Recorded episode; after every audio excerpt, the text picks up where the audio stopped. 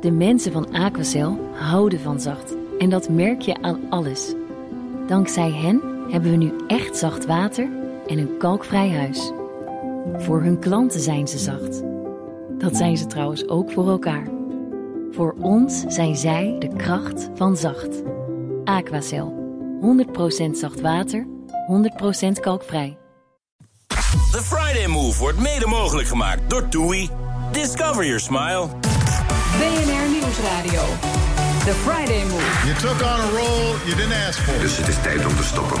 Nou, Trump zelf die heeft meteen gezegd dat het niet waar is. Fake news, zei hij. En het is een fake news. Though we at Fox News cannot confirm CNN's report. Wilfred Genee. Het is de week dat de president Obama afscheid neemt. Donald Trump de gemoederen bezighoudt met verhalen over golden showers. En het CDA een oproep doet om alle coffeeshops te gaan sluiten. Dit is de Friday Move live vanuit het Intercontinental Amstel Hotel in Amsterdam. En de biertje weet dat DJ Thomas Robson.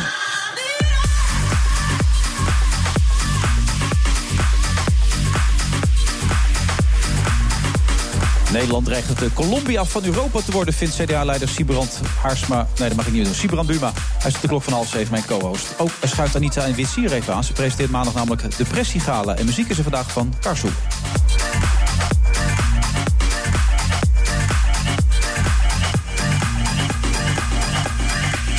Dan op vrijdag de 13e, waarop heel veel storm, regen en sneeuw is voorspeld. Maar tot op heden gaat het volgens mij nog heel redelijk, Sibrand, toch? Ja, er tikt hier wel veel regen op het dak. En het dak is van glas, dus je kan het zien. Maar ik zie nog geen sneeuw en ik hoor ook geen harde windsuizen. Moet je nog gekke dingen doen vandaag hierna? Of ben je nog gewoon vrij? Nou, ik vind het al behoorlijk. Het is een gek ding, hè? Ja, het is een gek ding. Met jou als co-host hier. Ja, je zei ook gelijk, ja, dat is altijd opmerkelijk. Ja. Dus is dat niet opmerkelijk? Ja, vind ik wel. Ja. Nee, daarna is het mooi geweest en morgen hebben we ons congres. Dus ik wil nog wel de laatste op puntjes op de i van mijn speech kunnen zetten. Ja, want je moet morgen het congres toespreken. En, Ja. en dat doe je vanaf een, een, een prompter, heet dat geloof ik? Zo'n apparaat, toch? Of niet? Ja, wat ik meestal heb is een, eh, dat heet een prompter. Dat Of een is dus dat autocue. je het, Ja. is hetzelfde. Ja. Eh, wat, ik weet in ieder geval wat het doet. En dat is dat het Ja. dus de, links en rechts van mij de tekst op een scherm laat zien. Maar ik heb ook altijd wel een papiertje nog voor mij liggen... voor voor het geval hij het niet doet. Ik heb namelijk een keer gehad dat het niet goed ging... en dat er allemaal Chinese tekens opkwamen. Oh. En wat deed je toen? Van mijn papier dus, wat ik gelukkig voor me heb gelegen. Maar toen ging het gelijk een stuk minder ook. eh, qua sfeer en qua uitstraling en dat soort zaken. Nou, ik, ik, ik geloof dat ze het niet gezien hebben... maar ik was wel een stuk eh, onzekerder dan wanneer ik weet dat ik al die teksten goed heb. En ik heb ook een keer gehad, dus dat is een, een, een moment dat het misging. En eh, door verkeerde lichtinval kon ik de prompter een keer helemaal niet zien. Oh. Dus, heb ik het ook van, dus ik moet altijd dat papier er toch wel bij hebben... om te voorkomen dat het misga- misgaat. Maar eh, het begint ook met de speech. En ik vind het op zichzelf altijd leuk werk om dat te maken. Ja, uit een onderzoek is trouwens gebleken dat, dat, dat, dat als je een boodschap wil overbrengen... dat het 55% lichaamstaal is, 38% toon... en maar 7% bepaald wordt door de inhoud eigenlijk. Dus dat Ja. heeft ook een beetje met je uitstraling te maken. Hoe zit het met jouw uitstraling, eh, Sibrand? Nou, dat is de uitstraling die ik ben. Dus ik kan alleen maar laten zien wie ik ben. En Ja. eh, dat is eh, voor mijn gevoel, op, in ieder geval op zo'n congres... een uitstraling waar de mensen wel van gaan luisteren. Dat weet je zeker nu wel. Nou, ze kloppen over het algemeen op de momenten Ja, het zijn allemaal. CDA's. Ja, dat is waar. Dat is waar. Die, die weten, hij staat er en, opeens worden ze stoten ze elkaar aan. Hij is weer klaar en dan applaudisseren ze. Dat kan natuurlijk ook. Nee, ik, ik had een stukje erbij gehaald over een recensie van jouw laatste boek. Wat best goed gaat, begrijp ik. hè, Je laatste Ja. boek. Je hebt, ik heb hem net ook van je gekregen. Hartelijk bedankt daarvoor. Graag gedaan. Leuke inscriptie ook. Wat had je er nou ook alweer ingezet? Ter inspiratie en leesplezier. Ja, die combinatie. Ik had gehoopt op iets persoonlijkers, heel gezegd. Zo van, ik vind het hartstikke leuk dat ik hier mag zijn. Of eh, ik luister al jaren naar je programma, maar dat was niet... eh, Dat had gekund, maar dan, Ja. dan wordt het weer zo gedateerd als het in de boekenkast sta- staat. Dat is wel weer waar. Want je had natuurlijk gehoord dat ik laatst in een uitzending heb gezegd... dat ik serieus overweeg om op jou te gaan stemmen. Ja, hè? vind ik heel mooi. Dat heb je gehoord. Ja, dus je moet me vandaag gaan overtuigen... of die eventuele twijfel die ik nu nog heb eh, weggehaald Ja, kan gaan we worden. doen. Gaat dat gebeuren? Maar terug inderdaad eh, over jouzelf en over dit boek. Daar stond een recensie in. Dat opende, dat vond ik zo opmerkelijk. En daar wil ik een beetje vandaag het thema van maken. Sibrand Buma is zowat de meest ondergrondelijke politicus van het Binnenhof. Zijn aaibaarheid is laag, we weten weinig van hem. Hij laat zich zelden op interne tegenstrijdigheden betrappen... en sticht verwarring met een onafvolgbaar gevoel voor humor. En dan gaat het nog even over Mark Rutte. Door zijn langlopende fitty met Mark Rutte werpt nu al schaduw vooruit op de toekomstige kabinetsformatie. Maar wat vind je daarvan als je dit hoort, dat dit een beschrijving is van jouw persoonlijkheid? Nou, moet dat vond ik wel heel grappig, vooral het ondergrondelijke ervan. Ja. Want ik begrijp mezelf heel goed. Nou, dat zou ook niet Ja. eh, fijn zijn als het niet maar, zo was eh, dit, maar... dit was op het moment dat dat boek uitkwam. En toen was dus inderdaad de, de, de, de journalist die dit schreef... die zei van Buma is zo ondergrondelijk. Arjan nou ja, Korteweg, Arjan. Korteweg, ja. Ja. Ehm, En misschien in, de, ho- in mijn hoop eh, geeft het boek wel een, meer een antwoord op wat ik ben. Want ik vind wel inderdaad dat mensen op zichzelf wel recht hebben om te weten wie is die persoon achter die politicus. Ja. En je bent geen pruilende peuter, je bent niet een nee-zegger. Nou, Mark Rutte vond dat. Maar dat zegt wat mij betreft meer over hem dan over mij. Hij, hij ging geloof ik ook naar de fles grijpen toen hij ons Ja, verkiezingsprogramma dat vond hij zo somber. Hij zei, Ja. als je dat thuis gaat zitten Ja. lezen, dan ga je naar de fles grijpen. Ja, Ja, nee, want hij zegt dan dat het allemaal zo fantastisch gaat. Volgens mij zijn er gewoon heel veel zorgen bij mensen. En zijn die ook heel serieus. Ja. En daar heeft, en daar gaat mijn boek ook wel over... daar heeft ook de politiek wel een eh, belangrijke eh, rol in. En ook in de veroorzaker daarvan. Dus de- het is gewoon echt alle hens aan dek. En wat dat betreft alle reden om ook die, de, de, de zorgen van mensen... niet als onzinnige somberheid aan de kant te zetten... maar gewoon serieus te nemen. Ik, ik, ik hoor ook steeds meer mensen die zeggen dat dat partijprogramma van het CDA... dat zit wel goed, dat zit wel lekker in elkaar enzovoort. Maar het moet nog wel goed over de bühne gebracht worden. En dan komen we weer even terug op wat hier nu allemaal staat. Jij laat je te weinig zien, staat hier ook. Zou je daar misschien niet aan moeten, wat aan moeten gaan doen dan? Ja, meer, ik- meer de persoon Sibrand Buma een beetje laten zien... zodat je het verhaal nog, nog beter kan vertellen. Ja, nou, no- nogmaals, daar, daarvoor bijvoorbeeld een boek. Het grappige is, het is natuurlijk wel mijn methode. hè. Ik ga dan een boek schrijven. En Ja. eh, er zijn televisieprogramma's waar ik in kom, andere weer niet. Dus ik ga, er zijn ook grenzen in wat ik voor, als ik het zo mag zeggen, gekkigheid doe. Ja. Maar mijn beeld Je is... ging bijvoorbeeld niet polstok springen vorig jaar of twee jaar geleden met Joris Linsen... toen je met jou op stap wilde en zo. Toen, toen- Nee, maar ik heb het dus wel gedaan. En het was trouwens ook heel leuk. Ik heb een heel leuk programma toen in Friesland gemaakt. Dat was, eh, ik weet niet eens meer hoe het programma heette... maar Back to the Roots, om maar even zo te zeggen. Met Joris Linsen. Toen zijn we naar Friesland geweest. Eh, ja, en ik, heb, ik, ik, ik hou bijvoorbeeld ook altijd mijn, mijn gezin uit de, de beelden. Ja. Maar weet je, ik geloof ook dat ehm, ik moet politiek ook doen op een manier dat ik mij daar thuis bij voel. Ik kan allemaal gekke fratsen gaan uithalen, maar ik denk dat de mensen dan zeggen: wat doet die Buma raar? Iedereen doet het op zijn eigen manier. Ik doe het op deze methode. En ik geloof echt dat, dat deze verkiezingen en alle verkiezingen niet gaan over wie doet de, de leukste kunstjes tot 15 maart. Denk je niet dat dat wie mee gaat spelen? Speelt mee, maar wat Ja. mij betreft gaat het erom... wie biedt het meest vertrouwenwekkende verhaal voor de periode na 15 maart. Nou, toch is dat een vraag of dat wel werkelijk, werkelijk zo is. Denk je dat politiek nu nog zo werkt, zo traditioneel als jij het schetst? Dat het nog om het verhaal gaat wat erachter zit? Het gaat toch veel meer om hoe de boodschap gebracht gaat worden vandaag de dag? Daar maar- lijkt het steeds meer om te gaan. Dat kan, maar ik heb ook wel eens tegen, tegen mijn eigen partij gezegd toen, we dit, eh, toen dit, ik dit hoorde. Eh, ik ben, toen men mij koos, wist men dat men niet iemand ging kiezen die vanwege de fratsen gekozen ging worden. Nee. En ik ben er ook van overtuigd dat uiteindelijk politiek er niet om gaat. Ook al is het zo, ook al win je ermee, Ja. dan nog doe ik het niet. Omdat ik het niet kan, omdat ik het niet wil.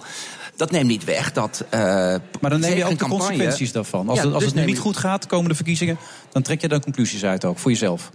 Nee, nou, nou, dat- dat- zo bedoel ik het niet. Ik Nou ja, bedoel dat te zeggen, ja, maar dat is, een, dat is de bekende vraag van wat doe je bij bepaalde uitslagen. Nee, waar het mij om gaat, is dat ik, ik geloof echt dat politiek in, al, in alle eerlijkheid, als antwoord op wat ik in mijn boek ook het cynisme noem, Ja.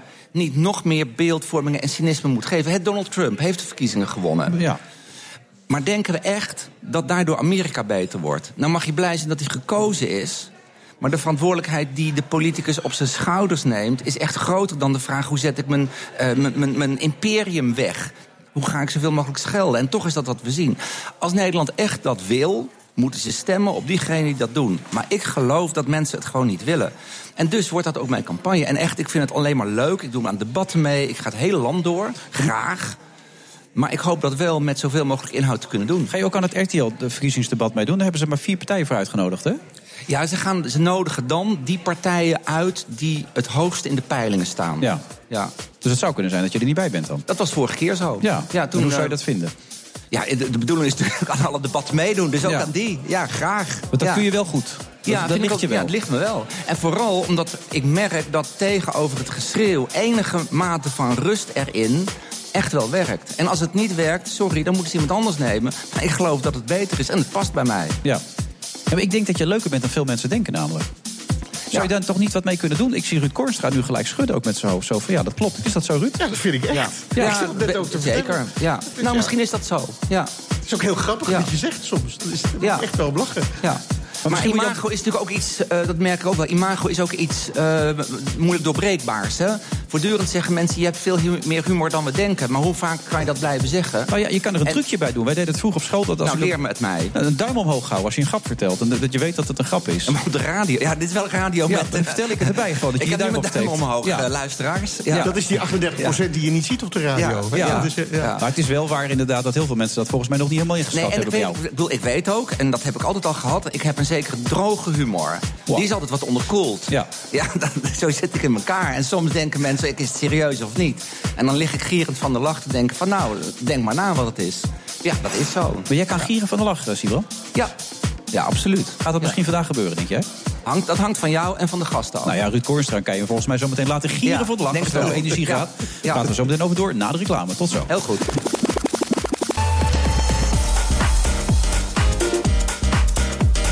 Friday Move van de vrijdag 13 januari. Tot nu toe gaat alles goed en we hopen ook dat het zo blijft. Tot de klok van half zeven zit hij naast me. Sibran Buma, CDA-leider. Morgen een speech.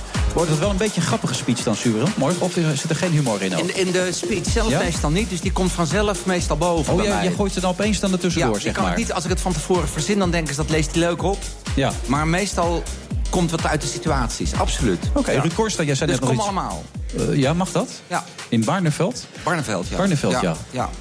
Het weer is overigens de, de grootste dreigende vijand natuurlijk. Hè? Ja, naast het feit dat het CDA niet zo populair meer is op dit moment. Dat zou ook mee kunnen spelen, toch? Nou, dat valt wel mee. Ja? Ja. ja. Ik Hoe- denk dat de mensen staan daar jullie er komen. virtueel op dit moment voor eh, dan? Virtueel tussen de... Dat hangt van de peilingen Zou af. ik net zo zeggen, die we niet serieus moeten 15 nemen? en 20. Oké. De 15 en Oké, dus Maar dat gaat nog hoger worden de Ruud Koornstra, jij zei net dat dat Balkenende ook zo grappig was. Net als, als Siebrand. Ja, ik heb eh, eh, Jan-Peter Balken en de wel eens... eh, maar als de camera's uit waren vooral. Als die Ja. dus uit buiten beeld... Gewoon was het de verjaardag van Joop van der Ende. Daar heeft hij anderhalf uur echt een zaal van bijna 1500 mensen... anderhalf uur geëntertained. Ongelooflijk gelachen. Het is echt... eh, ja, je kan het bijna niet voorstellen. Ik zie jou heel verbaasd. Nou ja, maar, Ik heb het een keer meegemaakt met, de, met de toen nog bestaande autorij die die opende. Volgens mij de eerste keer. Hij is, was gek van auto's, is dat nog steeds. En normaal, elektrische auto's inmiddels. Ja, en echt, normaal eh, opent de minister van Verkeer en Waterstaat. Maar Jan-Peter had gezegd, ik wil hem openen. Dus Ja. toen Camille Eurlings mocht ernaast staan. In mijn auto was dat. Oh ja? In, Was dat in de elektrische Lotus. Ja, uit, uit, Daar heeft uit hij Lochem. opgereden, ja. Uit ja. Lochem, de elektrische Lotus van Ruud De elektrische Lotus Dat zijn details, ja. En toen was hij leuk dus, begrijp ik. Ja, zeer. Toen was hij Ja, grappig. Ik herinner het me nu nog en dat is toch al... Maar er zijn geen opnames van. Dat is gewoon... Jawel, jawel, Ja, jawel. er zijn opnames van. Ja.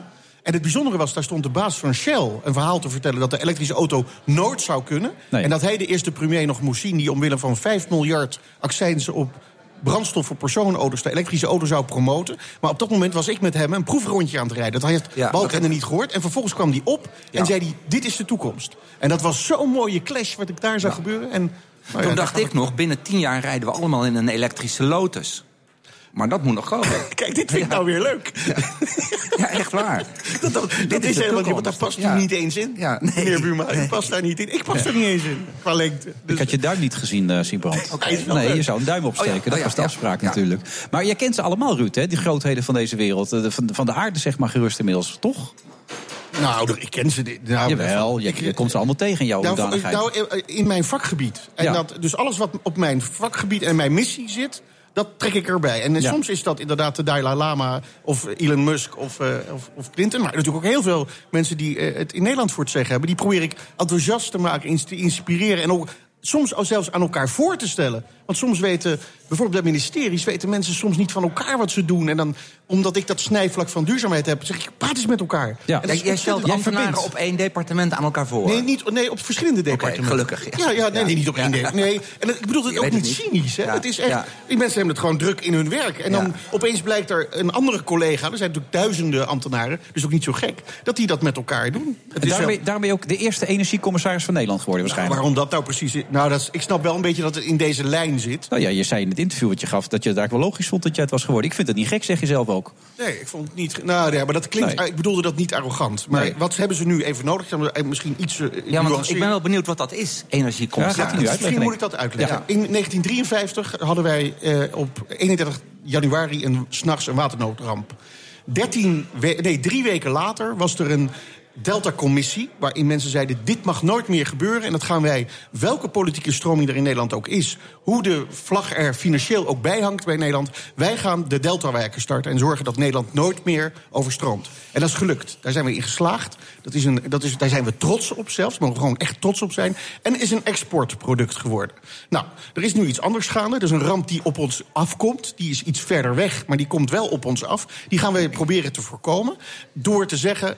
De kennis van Nederland, de innovatiekracht van Nederland, te koppelen aan het geld wat wij in Nederland hebben, gaan wij met elkaar zorgen dat de ja, eigenlijk de doelen die op VN-niveau gesteld zijn. Uh, voor in de klimaatklop in Parijs. Gewoon hebben we ons gecommit. Gaan wij koploper worden in de wereld. En uh, zeker ook koploper in Europa. En dan gaat dat ons exportproduct worden. Dus wat we moeten doen, is de kennis die we hebben vergaren. De mensen aan elkaar koppelen. Beleid over de politieke partijen heen. Want je ziet, als je in alle politieke programma's ziet, komt het wel een beetje ja, voor. Maar jullie vechten op andere gebieden nu. Eh, jullie is dan de politieke ja. partijen. Op andere gebieden nu uh, de verkiezingen uit. Maar eigenlijk merk ik, ik heb een rondje politieke partijen gedaan met dit idee. Dat iedereen het wel eens is dat we dit zouden moeten doen. Dus zoals we nu een, een, een Delta-commissaris hebben en een Delta-commissie, moet er eigenlijk een uh, een, een, energiecommissaris worden met een energiecommissie. En alleen dit initiatief is een burgerinitiatief geworden. Dus we hebben zo drie, vierhonderd mensen in, de, in het land die al met dit soort projecten bezig zijn. We hebben universiteiten, grote en kleinere ondernemingen bij elkaar gebracht. En die, dit gaan wij gewoon doen. En na de verkiezingen, als jullie bezig zijn, meneer Buma, met uw kabinetsformatie en met uh, alles wat daar samenhangt, zeggen we: Nou, kijk eens, hebben we hier een idee, daar zijn we het eigenlijk over eens. Laten we dit nou installeren. En het is al geïnstalleerd, we zijn het al aan het doen. Dus ook al gaat u het niet doen, dan gaat het toch door. Maar Oh, het zou lekker. zijn. Nee, maar het zou fijn zijn. Ja. Als je daar natuurlijk nog. We hebben nu al license to operate van de VN. Als we dan ook nog een beetje license to operate hebben van de Nederlandse overheid. En het gaat niet dat wij om veel geld komen. Helemaal niet. Nee, we juist met elkaar gezamenlijk dat doel invullen, En exportproducten. wat is niet veel geld? Wat, eh, wat heb je nodig van de politiek dan, denk je? nou, het is eigenlijk wat je hebt. Ik zou zeggen, eh, eh, het gaat geld opleveren. We moeten dus subsidies zoveel mogelijk afschaffen. En we moeten zorgen dat we de perverse prikkels uit ons fiscale systeem een beetje halen. Dus we moeten niet de niet duurzame dingen nog voorrang geven. Je zou fiscaal wat dingen kunnen doen. En dat is een verschuiving. Dat is niet dat het een kostenpost Ik zie wordt. dat hij zijn boekje en zijn pen oppakt. eh, Nou ja, dit zou zo'n Dus spontaan hij ding kunnen zijn. Hij, gaat noteren. als u morgen in uw congres staat en ik moet even iets grappigs zeggen... dan zeg ik, nou, ik had die gekke Ruud aan tafel... en die heeft zichzelf nu opeens benoemd als... eh, maar dat is eigenlijk wel een goed idee of zoiets. Dat zou dan een, een insteek kunnen zijn. En het mooie is, als, het is voor elk wat wils. Ik heb, ik heb zelfs laatst met... Ja, zelfs, dat klinkt zo ver... Ik heb wat mensen gesproken die op een PVV stemmen. En die zitten nou niet helemaal in mijn lijn er van duurzaamheid. Dat zoals zijn het nu er- lijkt En dat zijn er best veel. Ja. En die zei, ik zei, wat is nu jullie grootste probleem? En toen zeiden ze, nou, ons grootste probleem is vluchtelingen. En dan kijken ze dan heel boos bij en zo. En, Ja. en dat is echt wel hun grootste uitdaging. Toen zei ik, nou, als je nou kijkt dat nog niet zo lang geleden... drie weken geleden, eh, generaal eh, Middeldorp... onze eh, baas van de strijdkrachten... eigenlijk net onder de minister, die het baas van het leger... die zegt, als je nou kijkt naar de, de stromingen van vluchtelingen... dan is eigenlijk de basis daarvan... eh, klimaatverandering. Ja. Dus, het is, eh, dus daar waar de PVV nu nog vecht aan de achterste auto van de file weghalen, zou ik zeggen: Nou, denk nou eens even aan de voorkant. Dat we de voorste kant de, eh, de auto's van de file Maar weghalen. gaat er nou wereld voor je open, uh? Of zeg je nou, nee, dit is eh gesneden koek voor mij, dit ken ik allemaal. Nou, ehm, mijn antwoord op jouw vraag. Ik was net een vraag aan het formuleren over Ja, dat krijg je. Je bent co-host ja, en je weet bent gelijk ook niet meer. lijsttrekker van het CDA. Dat ben je Ehm, al, hè? Want daar- ik ga het meteen ver- vervangen door een vraag aan Ruud als dat Oh, goed is. oké, als dat Want- misschien een beetje functioneel is wel, maar Ja, anders die- ga ik dat er is wat van zeggen. Want Ja. wat je allemaal zegt, daar kan je het alleen maar mee eens zijn. En daar, dat ben, ik het ook, daar ben ik het soms nou, mee eens. waarvan akte? Maar het bijzondere vind ik van het duurzaamheidsbeleid... wanneer wordt dat een probleem als het in de praktijk mensen gaat raken? Bijvoorbeeld windmolens. Hè? We vinden allemaal dat we duurzame energie moeten hebben. Dat willen we ook. Wind is op dit moment de meest rendabele, makkelijk regelbare. Maar de mails die ik krijg van mensen die heel boos zijn over een windmolen... nadat ze eerst zeiden ja, duurzaamheid is heel veel. En volgens mij, als ik jou mag vragen als energiecommissaris... is het dan, ja, we doen windmolens... of is het eindelijk eens een keer een je voelt hem al, een antwoord op dat dilemma tussen ja, duurzaamheid in het groot, maar nee, duurzaamheid niet als het mij wat kost en als ik geen last van heb. Nee, ja, ik, ik, Snap je wat ik bedoel? Ik snap precies wat je bedoelt. Ik denk overigens als energiecommissaris dat we de windmolens die we vandaag bouwen. over twintig jaar niet herbouwen. Dan ga ik misschien iets heel gek zeggen. Omdat we dan alweer nieuwe technologieën hebben. Dus het is een tijdelijke versie. Ik zeg, Ja. een windmolen is. En een windmolen op het land zie je al terugtrekken naar de zee. We, we, we gaan al van dat land af. Het wordt heel ingewikkeld. Het, het rendabele op zee is nu al duidelijk. We zitten, we, windmolen is vandaag al goedkoper dan kolenstroom. Er is geen discussie meer. Ook zonder subsidie. Als je, maar dan moet je wel alle subsidies weghalen. Van ook de, eh, je moet meerekenen wat een kolencentrale kost. Maar als je hem echt berekent, zitten we daar al. Dus als je met een blanco vel zou beginnen... dan zou je dus nu al een hele andere inrichting hebben. Maar er zijn natuurlijk belangen. Ik denk dat 95% van de mensen het eens is met de, de stelling die wij hebben in 2030 fossielvrij. Dat levert namelijk eh, eh, koopkracht op. Want je gaat 30% in je, in je woonlasten naar beneden, gemiddeld in Nederland. Omdat die energie nagenoeg gratis gaat worden. Dat duikt echt naar beneden. Er komt werkgelegenheid. We moeten enorm aan de slag om dit allemaal te doen. Er zijn dus allemaal voordelen. Maar er zullen ook een aantal dingen zijn. Er is hier en daar pijn. En dat is, dat is ook zo. Er zullen altijd ook pijn zijn bij de fossiele industrie. Maar daar ligt zeggen, die natuurlijk meneer van. Shell, waar jij het zo straks over had, die dat toen riep. Ja. Deze Nou. mensen zullen daar niet zo heel erg enthousiast over Nee, zijn. nou, als je nu, Shell heeft nu een nieuwe directeur eh, in Nederland. Eh, dat is Marjan van Loon. En die zegt, die omarmt je. Die zegt, nee, ik ben het helemaal met je eens. Maar, dat is, maar, maar Ja. En dan nog uiteindelijk kan niet het er niet mee kruis. eens zijn op deze manier. Ma- Mag ik als co-host er weer even tussen? Want ik vind het heel co-host hoeft dat interessant. niet te vragen, hoor. Die doet dat eh, gewoon. Ja, dat is waar. Ik moet het Ja. gewoon doen. Dat eh fossiele, hè. we hebben in Nederland hoogovens. Dat gebruikt veel brandstof. Ja. Dus er zijn heel veel mensen maken de energie voor hun duurder. Dan zijn we er vanaf. Nee. Maar stel dat we dat doen. Dan gaat het naar China, tien keer zo vies en tien keer zo slecht. Ja, dus dit is een ook heel oud verhaal, meneer Buma. Dit Maar ik is- vind het, het is wel een heel oud verhaal. Ruud, vat het heel kort Maar samen. sommige Moet eigenlijk oude verhalen zijn de oplossing? China is inmiddels langzaam het schoonste jongetje van de klas aan het worden. In zijn innovatie, dus die zijn dat echt aan het doen. Maar niet is in staal. Nee, maar en in staal. Ehm, hoogovens, Tata Steel, gaat die Nederland niet verlaten. Om een aantal redenen. En één van de redenen is dat die energie niet duurder gaat worden voor ze. Want als we verduurzamen, ook voor die industrie. Maar je ziet wat Tata aan het doen is nu al hier. Het terugwinnen van warmte op andere manieren gebruiken. Dus we moeten wel, we moeten wel elkaar gaan verbinden. Zoals we dat in het klein ook moeten doen. We mogen net zo lang douchen als we nu doen. Maar als we die warmte maar gebruiken. Dat is Als wat jij zegt, als we maar koud douchen. Als het Ja. maar slim is. Nee, nee, ja, douchen, ja, maar die warm- warmte warm- gebruiken. Hè? We kunnen eh, het, het leven. we- In 2030 kunnen we het paradijs op aarde hebben.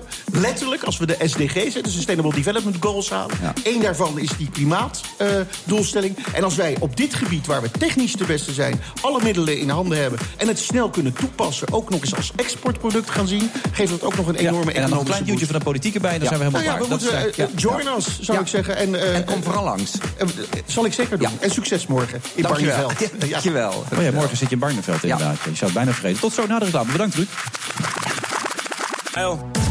BNR Nieuwsradio.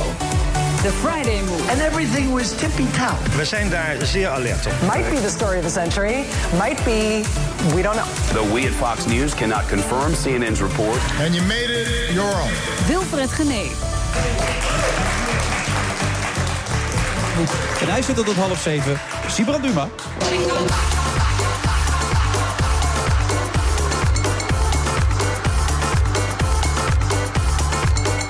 Allemaal vanuit het eh, Intercontinental Amstel Hotel. U kunt nog steeds langskomen. Het is hier trouwens eh, serieus waar. Best vol eigenlijk voor een keer. Normaal gesproken lul uit mijn nek. Maar het is nu echt vol. En eh, u kunt nog langskomen, maar dan moet u wel opschieten. En de beats, u weet dat van DJ Thomas Robson.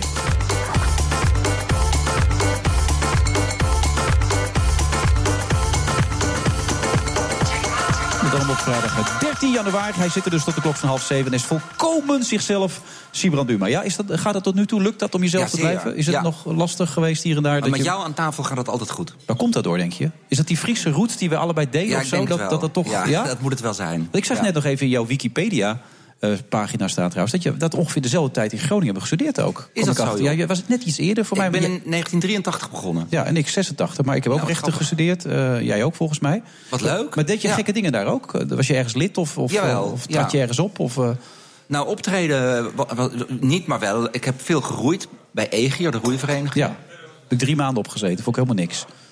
Dat gedrag Nou, dan, dan heb je, dan zijn we misschien met elkaar wel tegengekomen. Maar je kon er ook echt hard roeien, hoor, als je dat zou willen. Nee, dat weet ik, maar ik vond het een hele vervelende mentaliteit. Maar goed, Grappig. maar ik- en ben je ook lid geweest van Vindicat dan? Ja. Echt waar? Ja. En heb je ook aan die ontgroening en zo meegedaan? ja, want anders was ik er geen lid Ja, dat bedoel ik, maar hoe vond je dat? Nou, de ontgroening vindt volgens mij niemand die eerlijk is leuk. Maar ehm, het lid zijn van die vereniging heb ik heel leuk gevonden.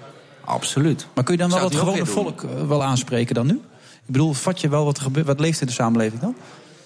Ja, ja. Je moet het, wa- wat, wat ik heel belangrijk vind, is dat je zo'n vereniging niet te serieus neemt. Het is een leuke vereniging zoals je daarbuiten ook hebt. Ja. En je kan er helemaal door opgeslokt worden. Maar ik heb het met veel plezier gedaan. Je straalt altijd te veel energie uit, moet ik zeggen, op een bepaalde manier. Maar ben je wel eens depressief? Ja, een hele slechte brug, ik weet het, maar ik moet hem maken. Ja. Even, even een bruggetje. Ja, ik moet even een beetje eentje bouwen, Nou, inderdaad. het zeker gewoon. de- de- Anita je weet Witsier meteen- zit nu al te lachen, moet je nagaan. Nee, er zijn, eh, ik bedoel, eh, het politieke vak heeft ups en downs genoeg... om alle hoeken te kunnen zien van het, eh, het gevoel wat je hebt. Ja, zeker. ik las net ook weer een, een column van ja, As van Elian, volgens mij. Hè? As van Elian, die noemt jou een fantast. Ja, maar dat- heeft, dat- ik weet niet of dat weer hetzelfde is. Nee, maar ik, om, eh, die Ja. wordt op allerlei manieren omschreven. Zo bedoel Ja, ik het eigenlijk een beetje. ja, dus je dat krijgt klopt. veel kritiek, maar dan, daar zit je niet mee. Dat, Ja. dat weer... Nee, maar ik heb bijvoorbeeld in mijn boek... dat, dat is wel op momenten Weet je opgeschreven... wat, we gaan eerst even naar het onderwerp toe. Anders Ja, gaan we er veel te ver dat- bij weg. ja. Anita, Anita, hartelijk Ja, welkom. dankjewel, dan Aanstaande stoppen we maandag een. Ja. Als je zegt depressiegalen, denk je dat is een grap. Maar het is geen grap. Nee, het is zeker geen grap. Het is natuurlijk een bloedserieus onderwerp... maar we gaan er wel een hele leuke en feestelijke avond van maken. Dat kan namelijk. Hoe, hoe kan dat dan? Ehm, nou, we, hebben, ehm, we gaan het natuurlijk hebben over eh, depressie, wat het inhoudt, ehm, wat de gevolgen kunnen zijn. Maar we zoeken ook ontzettend naar een oplossing. En eh, de avond wordt ook gevuld met zang, dans en ander vermaak. Want Maar anders de- is het geen gala natuurlijk. Nee, dat snap ik ook inderdaad. Maar omdat het onderwerp natuurlijk een beetje haaks op staat. Maar ik heb hier wat cijfers voor, maar dan schrik je een hoedje. Ik noemde Ja. net ook al eh, Ja. dat het in de top 3 nu staat van eh, serieuze ziektes in Nederland. Klopt, waar je- ja. En onder jeugd, met name ook eh, onder de eh, lager Ja, opgeleide dat, eh, mensen. da- daar focussen dit jaar ons ook op. Jongeren en, en jonge vrouwen. Ja, want, ik weet niet of je alle cijfers een beetje paraat Ik hebt. dacht maar- 1 op de 15 jongeren, 1 op de 20 volwassenen. Het kost bij elkaar anderhalf miljard per jaar aan zorg en aan ziekteverzuim. Ja, meer dan 1 miljoen Nederlanders had of heeft een depressie. Ja, dat is echt veel, veel. substantieel. Ja. Ja, en gisteravond zaten we bij Langs de Lijn Omstreken, Radio 1. En toen werd de vraag gesteld, is het dan een welvaartsziekte? Is het dan een welvaartsziekte? Ja, ik denk het wel. Oh. Ik denk dat het heel erg met deze tijd te maken heeft. En een van de psychiaters, een van de drijvende krachten achter de Mental Health Foundation is Esther van Venema. Zij is psychiater. En ze zei: Kijk, ehm, wij als mens veranderen niet zozeer, maar onze omgeving is heel erg veranderd. En niet iedereen eh, heeft de tools. Eh, om daarmee op een, op een goede manier mee om te kunnen gaan. Er is veel meer druk, eh, ook vanuit sociale media. We moeten presteren, we moeten succesvol zijn. Eh, er is gigantische keuzestress, want de mogelijkheden zijn legio. Nou Ja. ja. en het is heel vaak op een, op een moment in je leven dat je echt zoekende bent nog, weet je, naar je identiteit. Wie ben ik? Waar sta ik in het leven? Waar wil ik naartoe? Ja, kijk, en als je, als, je, als je dan kwetsbaar daarvoor bent, dan kan een depressie je in de greep nemen. Ja, en dan heeft ook nog met opleiding te maken. Zeg ik. Mensen met een hogere opleiding hebben daar iets minder last van. Maar wat mensen wat lager opgeleid hebben er vijf keer zoveel last van enzovoort ook. Omdat misschien de mogelijkheden dan weer wat kleiner zijn waarschijnlijk. Omdat je dan... eh, Die cijfers zijn bij mij niet bekend. Nee, Nee? Maar weet je, ik ben natuurlijk geen. ehm, ik heb er niet voor doorgeleerd, laat ik het zo maar zeggen. Nee. Maar je hebt er zelf ook nooit mee te maken gehad naaste omgeving? Nee. Nee, gelukkig niet. En, eh, maar ik weet wel inmiddels, wij hebben natuurlijk een paar jaar geleden een programma gemaakt. Anita wordt opgenomen. We zijn een half jaar hebben mee mogen draaien in, eh, in psychische instellingen. En daar hebben we echt wel kunnen zien hoe verschrikkelijk moeilijk het is om, ehm, om, dat, ja, om dat leven te leven. Als Ja. je echt depressief bent, nou, dat, dat is een hel. Dat is ongelooflijk zwaar. Maar het, het punt is dat heel veel mensen zich ervoor schamen. Want ze hebben helemaal geen reden om depressief te zijn. Kijk naar al die jongeren. Ze hebben een leuke opleiding. Ze hebben het prima thuis. Eh, de toekomst ligt voor, voor hen open.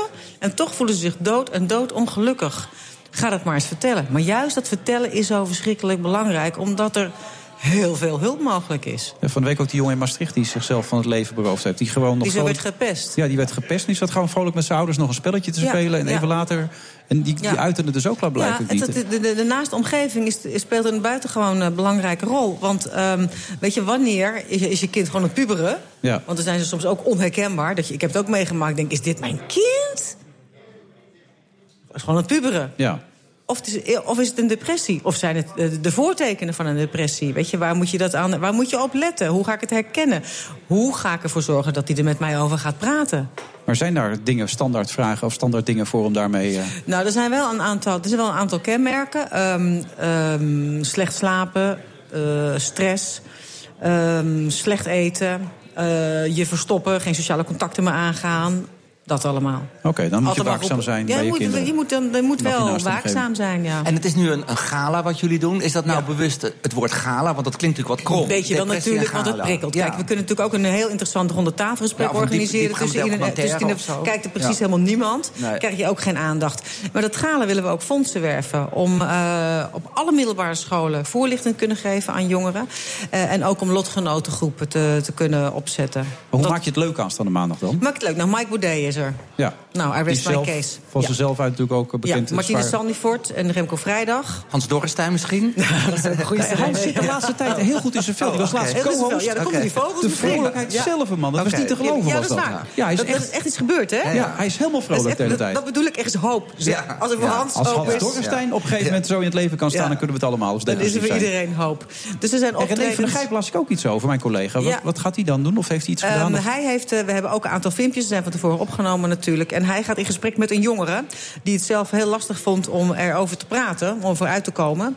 En eh, dus hij gaat in gesprek, net zoals eh, Karen Bloem in gesprek gaat met Laura van Kaam. Zij komt ook zingen bijvoorbeeld. Eh, zij heeft eh, 16 december jongstleden op haar Facebookpagina verteld. ehm, ik ben klaar met, met liegen. Ik zet mijn masker af. Zij was de winnares van The Voice Kids. ja. Ging hard- heel succesvol.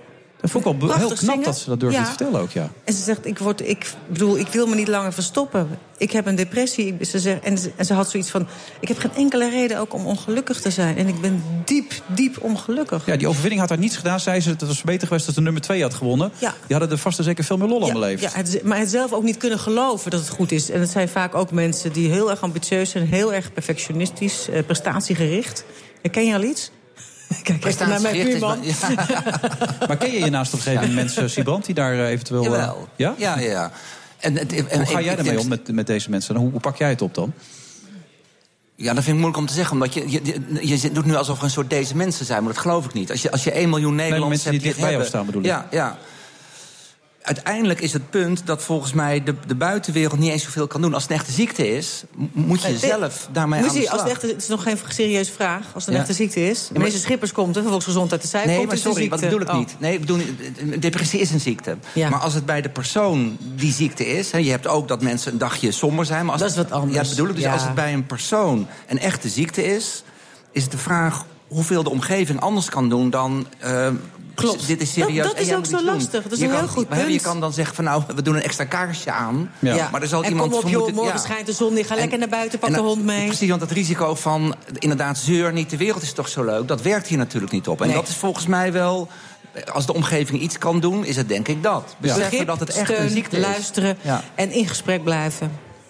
Dat is gewoon echt heel belangrijk. Waar- waarom presenteer jij het eigenlijk? Dat heeft te maken met het programma van toen wat je gemaakt hebt, een Ja, aantal dat denk ik wel. Ze hebben mij toen gevraagd. En eh, ik heb toen gezien ehm, ja, hoe verschrikkelijk mensen lijden. Ja. Dat ik dacht van ja, daar wil ik absoluut aan meewerken. En dus het ligt- het lag een beetje voor de hand dat ik het nu ook zou doen, denk ik. Want, voor een deel is het natuurlijk ook niet eh, eh, eh, omstandigheid afhankelijk. Mensen hebben gewoon een, iets medisch, een stofje in de hersenen volgens Ja, mij... ja, ja. waardoor je dat hebt. Dus het is ook echt niet aanwijsbaar dat er iets Nee. gebeurd is. Soms wel, maar ik denk heel vaak niet. Nee, het heeft er vaak ook een genetische component. Eh, niet altijd. Weet je, het is natuurlijk vaak, ja, er zijn een aantal factoren die, die dan een rol spelen. Ja. Alleen ja, als, je, als, het ook, als, het, als het in de familie zit, ja, wees extra alert. Ja. Ja. Nee, wat je zegt, als je mensen naast op gegeven Het is moeilijk inderdaad om te voor te stellen Ja. als je het zelf niet hebt. Klopt, inderdaad. Nee. het is heel moeilijk voor zit te je erbij en stellen. denk je, Gebroken nou? been is makkelijker. Ja, dat kun je tenminste zien inderdaad, ja. Ja. Aanstaande maandag, eh, hoe laat waren wat? Aanstaande maandag dan, eh, is iedereen nog van harte welkom in Theater Amsterdam. Er is nog ruimte, ja? Ja, er is nog ruimte, zijn kaarten Het wordt echt wel een leuke avond. Hè? Dat je niet denkt, oh man, ik ga uit de tent een leuke avond, Ja. mensen. Ja. En de 23e zenden we het uit om 10 uur op NPO 1. Oké. Maar het wordt leuk, dat is belangrijk Het om te weten. echt het wordt leuk. echt leuk, dat is heel gek, belangrijk. Ja. Het depressiegala. Aanstaande maandag nog, u kunt nog langskomen kaarten. Anita, bedankt Heel graag gedaan. en succes. Messi? Ja, en we gaan nog zo even verder. Ik zie dat eh Faya Laurens ook al binnen, binnen is gekomen met haar killer body. Tot zometeen na de reclame. Dag.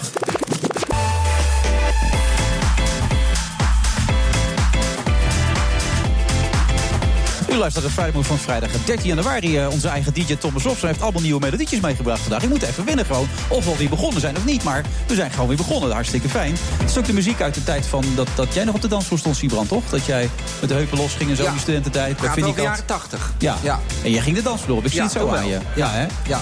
Geweldige tijd was dat, zeg. Ehm, inmiddels naast je man die ik gisteravond nog voorbij zag komen trouwens... eh, bij Jinek, Eva Jinek, Mark Oosterhout. De kunst van het kiezen heeft hij meegebracht. Elke partij kan de verkiezingen winnen. Het was ooit een column die je hebt geschreven, begreep ik al. Ook Ja, op basis klopt. van het idee van merken en partijen vergelijken Exact, met elkaar. ja. Ik heb vier jaar geleden heb ik eh, zes columns geschreven in de Volkskrant. Ja. Over eh, iedere keer een andere partij. Als merk het zijnde? CDA destijds. Ja, Ja. als merk, ja. En het vergelijkt daarmee ook. Exact, Dan heb je gisteravond bij Eva gezeten. Wat is nog iets waarvan je zegt... God, het was niet ter sprake gekomen. Dat kunnen we nog even nu bespreken. Dan hebben we dat gelijk gehad. Nou, ik heb een heel boek volgeschreven, dus er kwam maar heel weinig. Het ging erg over de Partij van de Arbeid. Ja. Omdat ook Lodewijk Asscher aan tafel zat. Ja. Dus misschien is het leuk om eh, over het CDA te hebben. Of in ieder geval een andere partij. Ja, natuurmonumenten. Ja, ja dat, vind ik, eh, dat vind ik eigenlijk... De wel- associatie met, met, met het CDA. Nou, met name het zinnetje, als je van Nederland houdt, dan, eh, dan ben je lid van Natuurmonumenten. Hadden zij ooit. En dat vind ik eigenlijk nadeloos op het CDA passen. Ja, dus voor mij is een CDA een ultieme partij die staat voor het behoud van het goede. En veranderen vanuit wat goed is. En ik vond dat Natuurmonumenten dat op dat moment heel mooi deed. Klinkt wel stoffig, als je het zo zegt. Vind ik. Ben je stoffig? Nee, ik vind het te behouden helemaal niet stoffig. Nee? Kijk, het, het mooie van Nederland mag eh, gezien worden en behouden worden. En dat is denk ik heel positief. Ik heb ook eh, een vergelijking gemaakt met... eh, vroeger had je Robijn. En die zei, wat mooi is, moet mooi blijven. En nou, dat is wat het CDA voor mij is. Maar wat voor gevoel heb je? Wat, wat vind je van het CDA in zijn algemeenheid dan, als politieke partij? Ik, eh, ik moet zeggen, ik heb boeken geschreven en ik heb eh, me heel erg verdiept in alle partijen. En ik, eh, ik, vond- ik, ik was geen aanhanger van het CDA van, van, uit mijn. Nee. Ja, precies. En ik, ik heb heel veel respect gegeven voor het CDA. Met name omdat ik het een, een partij vind die een heel mooi gedachtegoed vertegenwoordigt. Maar ik vind wel dat het al lang wat naar de achtergrond is ja, verdwenen. Het is eigenlijk een beetje verdwenen. En, eh, en dat het op een of andere manier niet goed over de bühne komt. Dus je zegt eigenlijk dat Siebrand het niet goed doet. Daar komt het Nou, op dan zegt neer. hij dat Siebrand het niet Dankjewel, goed doet. Wilfred. Nee, maar daar komt het wel op neer. goed samen te vatten. Ja, nee, maar Ik dat is toch gewoon zo? meer inbreken.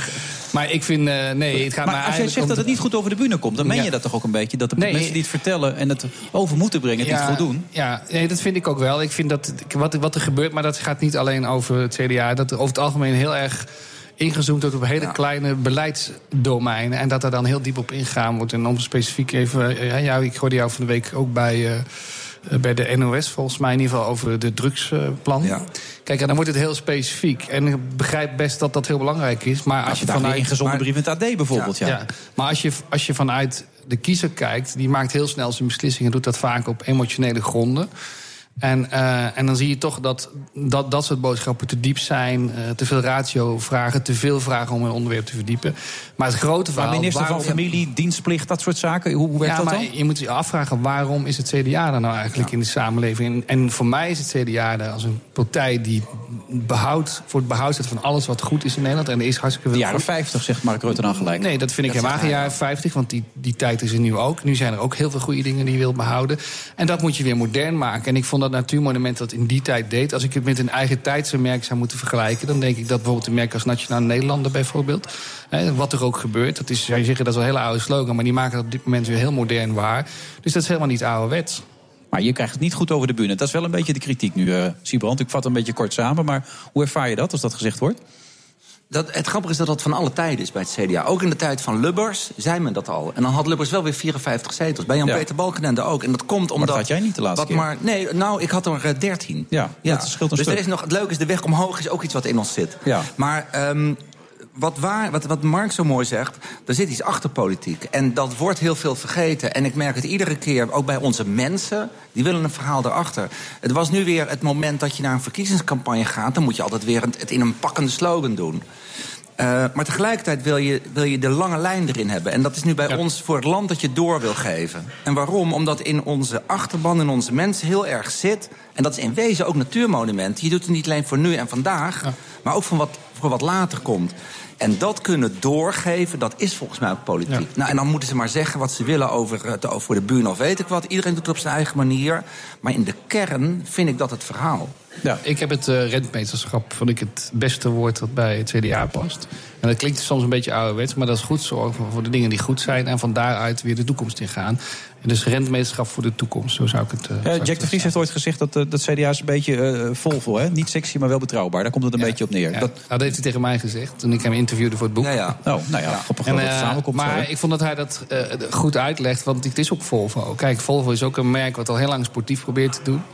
Daar zijn ze niet zo goed in. Maar ze zijn wel heel goed in het veiligheidsaspect. En dat moeten ze groot blijven maken. En ik vind dat je bijvoorbeeld als je naar de campagnes kijkt die zij nu doen, Made by Sweden, dan laten ze dat op een hele bijzondere, goede, moderne manier zien.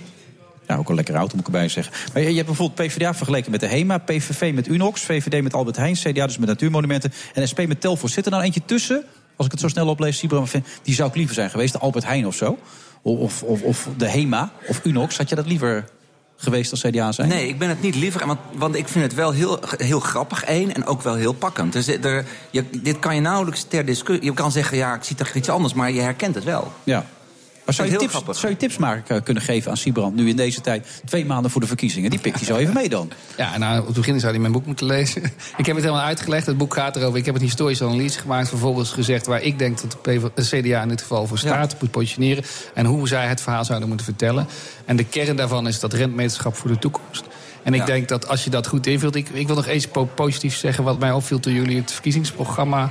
Eh introduceerden. Toen hebben jullie dat niet gedaan met een uitgebreid plan. Maar vol- volgens mij met een aantal statements die heel dicht lagen bij het verhaal wat ik geschreven heb. Dus ik vind dat er heel veel goede dingen in zitten. Maar wat ik wel vind, dat het kernverhaal waarom je het doet, zou ik veel meer over Ja. de bühne brengen. Het is trouwens wel de reden, een van de redenen waarom ik dus een, een boek ben gaan schrijven. Ik, omdat ik merk dat in de dagelijkse politiek je dat diepe verhaal niet kwijtraakt. En ik, door het schrijven formuleer ik ook, werken mijn gedachten. Omdat ik inderdaad vond dat er een langere lijn zit dan alleen maar twee maanden verkiezingen. Maar bij ons als CDA is dat in wezen in de 19e eeuw al begonnen. In een tijd van grote verwarring toen ook, die veel raakvlakken heeft met nu. En je kan niet alles in slogans van een, van een uur of van een minuut of van 140 tekens. Maar het wat langer schrijven en het verkiezingsprogramma sluit daarop aan. Maar hoeveel mensen Ja. gaan zo'n boek lezen? Dat is natuurlijk de vraag dan, hè? Ja, maar dat is altijd, ja, vind ik niet erg. Is altijd zo. Je weet dat je een boek niet schrijft. We gaan het zo hebben over een boek volgens mij met meer eh, lezers. 200.000 zijn er Ja, van 200.000 verkocht. dat ben ik. Ga ik ook niet halen hoor. Maar dat, dat weet je. Maar tegelijkertijd wil ik het een keer neergelegd hebben. En trouwens, dat geldt voor dit boek ook. Ja. Dit kan je ook niet in 140 tekens wat je opgeschreven hebt. Dat moet je doordacht Nee. hebben. Daar moet je met mensen over gesproken hebben. Maar en dan gaat- ga je er ook over Precies, nadenken. maar het gaat natuurlijk meer om... Ik probeer duidelijk te maken hoe merken zichzelf groot maken. En doen dat door hele scherpe keuzes te maken. Door de emotie op te Maar zoeken. die door- bouwen ook een betrouwbaarheid op waar een politieke partij vaak niet in slaagt natuurlijk. Nou, dat denk dat politieke partijen dat wel kunnen. Mijn punt is ook, nu is het dat niet zo. Maar ik denk dat het wel zou kunnen. Maar dan zouden ze veel meer vanuit het merk... het merk CDA in dit geval, maar dat geldt dus ook voor de Partij van de Arbeid of voor de VVD, moeten denken. Maar wat je nu bijvoorbeeld ziet, en allemaal voorbeeldjes is Jesse Klaver, GroenLinks. Ik vind Jesse Klaver een geweldige verhalenverteller, een eh, echt een goede debater, maar hij vergeet GroenLinks. Ja. Het gaat nooit over GroenLinks. Het gaat alleen maar over hemzelf. Of over solidariteit. Waarbij hij eigenlijk naar mij gevoel op het terrein van de Partij van de Arbeid komt en de SP. Terwijl hij een fantastische belofte heeft. Duurzaamheid is gewoon de kern waarom GroenLinks überhaupt bestaat. Als je teruggaat naar de oprichting van GroenLinks, was dat de kern. Hè? We maken ecologie belangrijker dan economie. Ik begrijp nu dat hij dat niet doet. Hij is natuurlijk de triodos, zou ik zeggen, van, van, van de Nederlandse politiek. En hij benut het helemaal niet. Dus je ziet dat politici, sommigen, de neiging hebben om te veel toch die one-man-show eh, te voeren. Terwijl uiteindelijk gaat het toch om de partij. En het leuke is, ik heb samen met de Universiteit van Amsterdam gekeken naar wat we noemen associatienetwerken. Dus waar mensen denken bij een partij. En dan zie je gewoon dat mensen uiteindelijk het ideaal van de partij, hè, dus waar een partij is, het allerbelangrijkste vinden, behalve bij de PVV. Daar gaat het echt over Wilders. Ja. Maar bij alle partijen, en met name bij het CDA en de Partij van de Arbeid, zie je dat het heel nadrukkelijk om het ideaal gaat. Ja, de, de- toch, we begonnen deze uitzending een beetje met dat, dat Siebrand zich misschien meer zou moeten profileren. Maar eigenlijk zeg je, dat hoeft niet zozeer. Hij moet niet als persoon ontwikkelen, maar de partij moet inderdaad, wat hij steeds doet. ten dienste van de partij. En ik denk dat, dat, dat Simon dat ook doet. Maar ik, ik vind nog een voorbeeldje. Je zei straks Jack de Vries, hè, Vol- Volvo. Hè, het is betrouwbaar, maar niet sexy. Maar hij zei bijvoorbeeld, Jan-Peter Balken paste naadloos op zich op die gedachte. Jan-Peter Balken was niet een sexy man misschien, maar wel heel betrouwbaar. Ja. En ik vind dat in die tijd heeft eh, het CDA dat ook heel goed benut. En dat lag natuurlijk ook aan de kwaliteit van Jan-Peter Balkenende... maar ook omdat het zo ontzettend mooi samenviel met het gedachtegoed van het CDA. Want we kunnen daar lacherig over doen, maar er waren volgens mij hoeveel zetels? 54 in die tijd? Maar Dat waren was nog maar- met 43 43. volgens mij, ja. En Ja. met het norm- en waardedebat... Ja. Kijk, dat was wel een hele heldere eh, positionering in mijn vaktermen gesproken... die naar mijn gevoel het CDA destijds heel goed op de kaart zette... terwijl toen ook al gezegd werd dat het eh, tijd van het CDA voorbij was... gezien de ontkerkeling, et cetera. Ja. Ga je nou het boek nog snel lezen morgen voor je speech? Ga je er nog dingen in veranderen, denk je morgen? Voor, nee, voor mijn speech gaat niet lukken, maar ik zou het heel leuk vinden om het lezen. Ja, ja. Maar dit- misschien kan je met je speech daarmee morgen... alhoewel die CDA's zijn allemaal voor jou, dat maakt Maar ook ik niet ben, nou, uit. ik ben nou net bijna klaar met mijn speech. En dan Ja. moet ik misschien weer om gaan gooien. Ja, maar dan kun je misschien allemaal dingen van Mark uit het boek ervan Ja, halen. de kunst van het kiezen. Ja. Jij zegt Ja. trouwens, de PvdA wint de verkiezingen, begreep ik nog even. Dat blijft toch opmerkelijk? Ja. Waarom weet je dat zo zeker? Omdat ik denk dat de Partij van de Arbeid eh, precies dezelfde doelgroep aanspreekt als Geert Wilders. En dat is de vergeten groep, zoals ik het heet. Eh, zoals ik het noem bedoel ik. En, eh, en ik denk dat, dat het Lodewijk Asscher heel goed eh, die rol kan spelen. Om de Partij van de Arbeid weer daar te brengen. En dat zie je ook aan de teksten die nu spreekt. De solidariteit die centraal staat, denk ik dat dat gaat gebeuren. Ja. Dat, dat gaat CDA niet lukken, denk jij? Ik denk dat CDA ook in die positie zou komen. Maar ik verwacht op dit vlak eerlijk gezegd iets meer van de Partij van de Arbeid. Omdat zij zich scherper ten opzichte van de PVV kunnen positioneren. Nou, dan ligt daar misschien ook nog een... Uh... Precies, want wij gaan het op 15 maart het tegendeel laten zien. ja, ja, je gaat het PVV-verhaal ook nog even een beetje uitbouwen dan ook? Nee, dat geloof ik, dat, dat, daar hoef ik geen PVV-verhaal voor uit te bouwen. Hoewel ik wel geloof dat de, de zorgen die de mensen hebben heel serieus zijn. Ja. En het gaat wat mij betreft meer om serieus nemen. Dat, dat zie ik ook wel bij de PvdA hoor. Je moet de zorgen serieus nemen, maar wel vanuit je ideologie... en niet vanuit de dingen van de dag je antwoord geven. Mark Oosterhout, bedankt. De kunst van het kiezen. Graag gedaan. Leuk boek. Dank je. We gaan zo weer verder na de reclame. Tot zo. BNR Nieuwsradio. The Friday Move. You took on a role you didn't ask for. Dus het is tijd om te stoppen. Nou, Trump zelf die heeft meteen gezegd dat het niet waar is. Fake news, zei hij. En het is ja, een fake news. Though we at Fox News cannot confirm CNN's report. Wilfred Genee. Op vrijdag de 13e vanuit het Intercontinental Amstel Hotel in Amsterdam.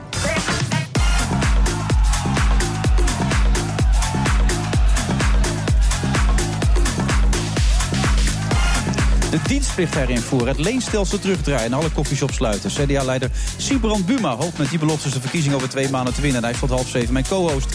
DO zoekt met het nieuwe programma Rot op met je religie opnieuw de confrontatie. En Faya Laurens bouwt een imperium op met Killerbody 1 en nu ook alweer 2.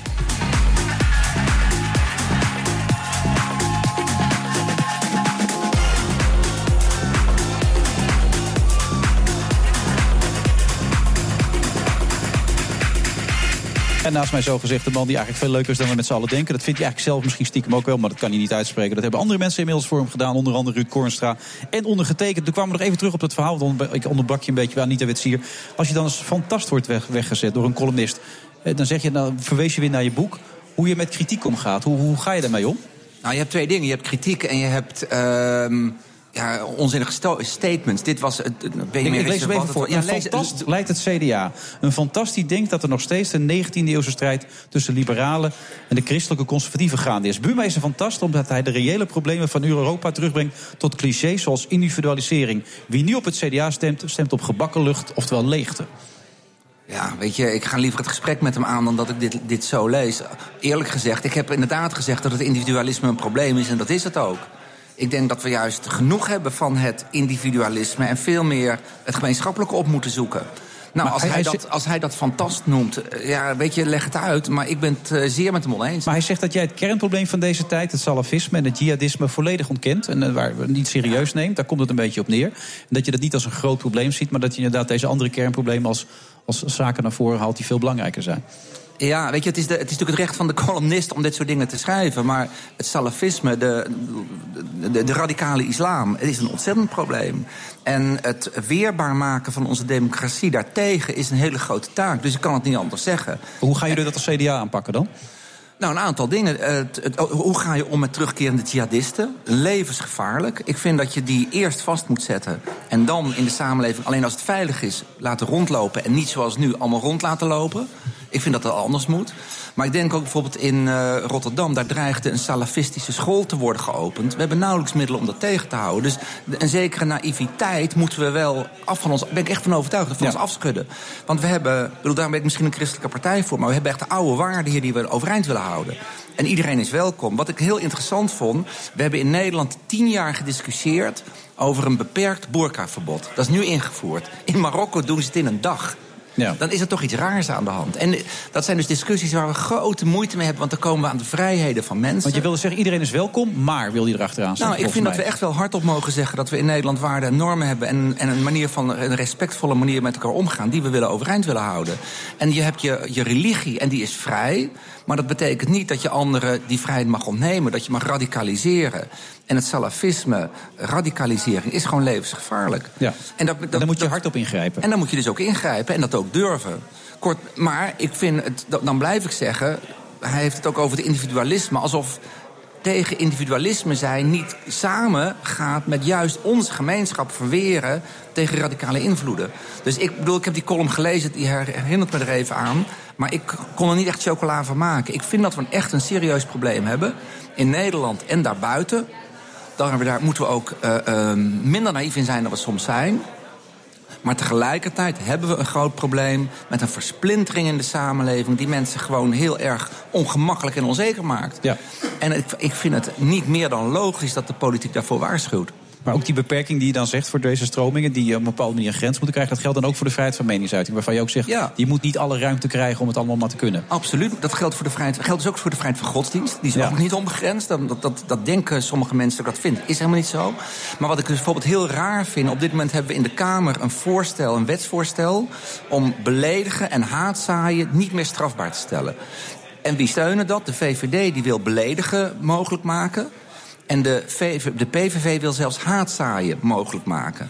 Nou roepen we met z'n allen, we moeten haatzaaiende imams uit Nederland weren. Dat kan dan niet meer. Dus je moet ook bereid zijn, en dat ben ik ook, om te zeggen... ja, sorry, maar ook de vrijheid van meningsuiting is beperkt in Nederland. Daar staan jullie redelijk alleen in. Althans, dat is, daar zijn jullie vrij stevig in Ja, deze dat, dat- uitspraak. hè? precies. En, daar, en, en ehm, daar sta ik ook echt voor. Want ik geloof dat Nederland helemaal niet zit te wachten op meer beledigen en meer haatzaaien. Nederland wil op een normale manier met elkaar omgaan.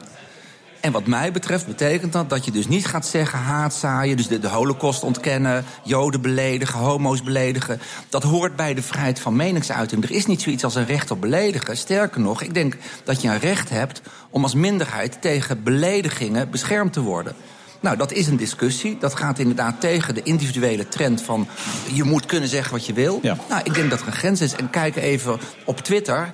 En zie dat er ook best wel een reden is om langzamerhand eens te gaan nadenken... over de grens van wat we allemaal tegen elkaar zeggen. Ja, want dat slaat een beetje door, hè? Vind jij? Ik vind En dat het niet jij doorstaat. alleen. En kijk naar, tot, het gaat inmiddels tot het niveau van de Amerikaanse president aan toe. Dus het wordt Die wel gewoon dagelijks nog steeds... eh, Ja, dus, er wordt het- dus wat, ik, ik sprak gisteren iemand uit Amerika. Die zegt ook: het wordt wel lastig als ik mijn kinderen wil uitleggen dat je niet moet gaan schilderen. Terwijl de president van ons land het zelfs al doet. Nou, daar heeft politiek, vind ik wel meer dan nu een voorbeeldfunctie. Maar dan moet je thuis de golden shower gaan uitleggen enzovoort. Dat gaat allemaal nergens meer over in de tijd. Nee, nou, misschien moet je dan gewoon een gouden douche gaan kopen. Ja, zo zou je het ook kunnen doen. Ja, dit was er weer eentje. Ik heb geen duim gezien, Nee, ik heb nou geen duim ja, gezien. ja. Daar is die, dames en heren. Ja, de mail zit tegenover ons Karsu. Kerstverse Edison-winnaar, hartelijk welkom. eh. Ja. Je bent één keer eerder geweest, hè? Ja, klopt. Heb je er nog lang over nagedacht? En heeft het veel met je carrière gedaan? Heeft het een boost gekregen daardoor? Is er, is er een wereld voor je opengegaan? Of was dat niet? Door de Edison. Award? Nou, door deze uitzending Ja, oh.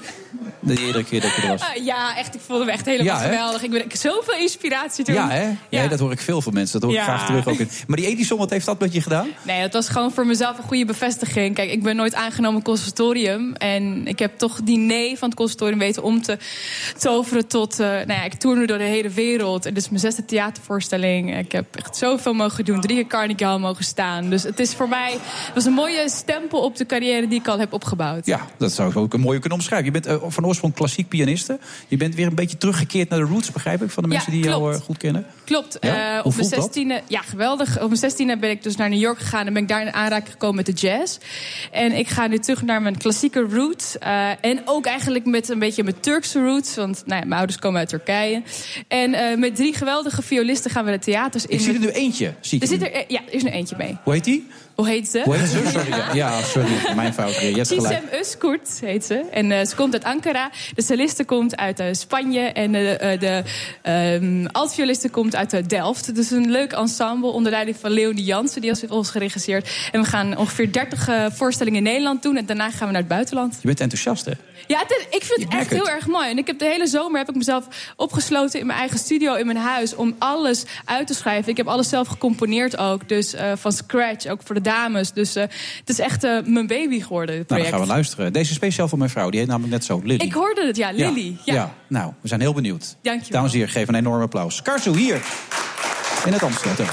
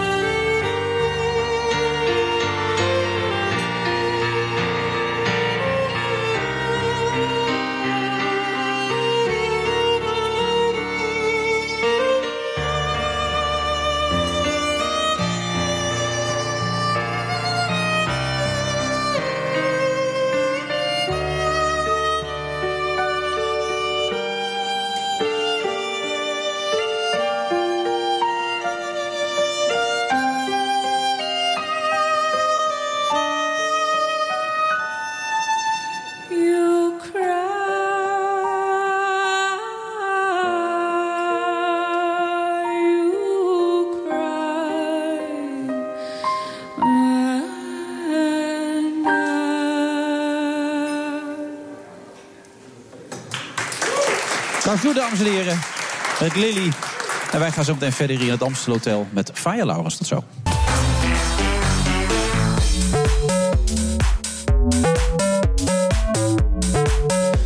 Van vrijdag eh, 13 januari. We zitten in het eh, Intercontinental Amstel Hotel. Een razend gezellige menigte inmiddels hier ook binnen. En, en naast mij zit uh, Siebrand van Aarsma maar die eh, nu allerlei voorlichting krijgt over Faya Laurens. En Over daarmee- gezond eten. Ja, je gaat er meteen vol in. eh. Ja, want je, het, het boek wat zij gisteren heeft uitgebracht... dat heeft eh, eh, tabellen die je zelf in kan vullen. En daar Wat ga, je je, eet. daar ga je mee aan het werk ook dan meteen. Nou, het zou op dit moment heel vaak zijn... eh, snelweg, even snel, tussendoor. Dus volgens mij wordt het heel ongezond deze maanden. Nou, het is wel heel mooi dat ik binnenkort met een killer body snack bij de benzinebom kom. Ja, oh, is dat zo? Ja. En wat is dat voor snack dan? Wat Een dan? gezonde. Ja, maar moet ik me het voorstellen dan? Een wrap.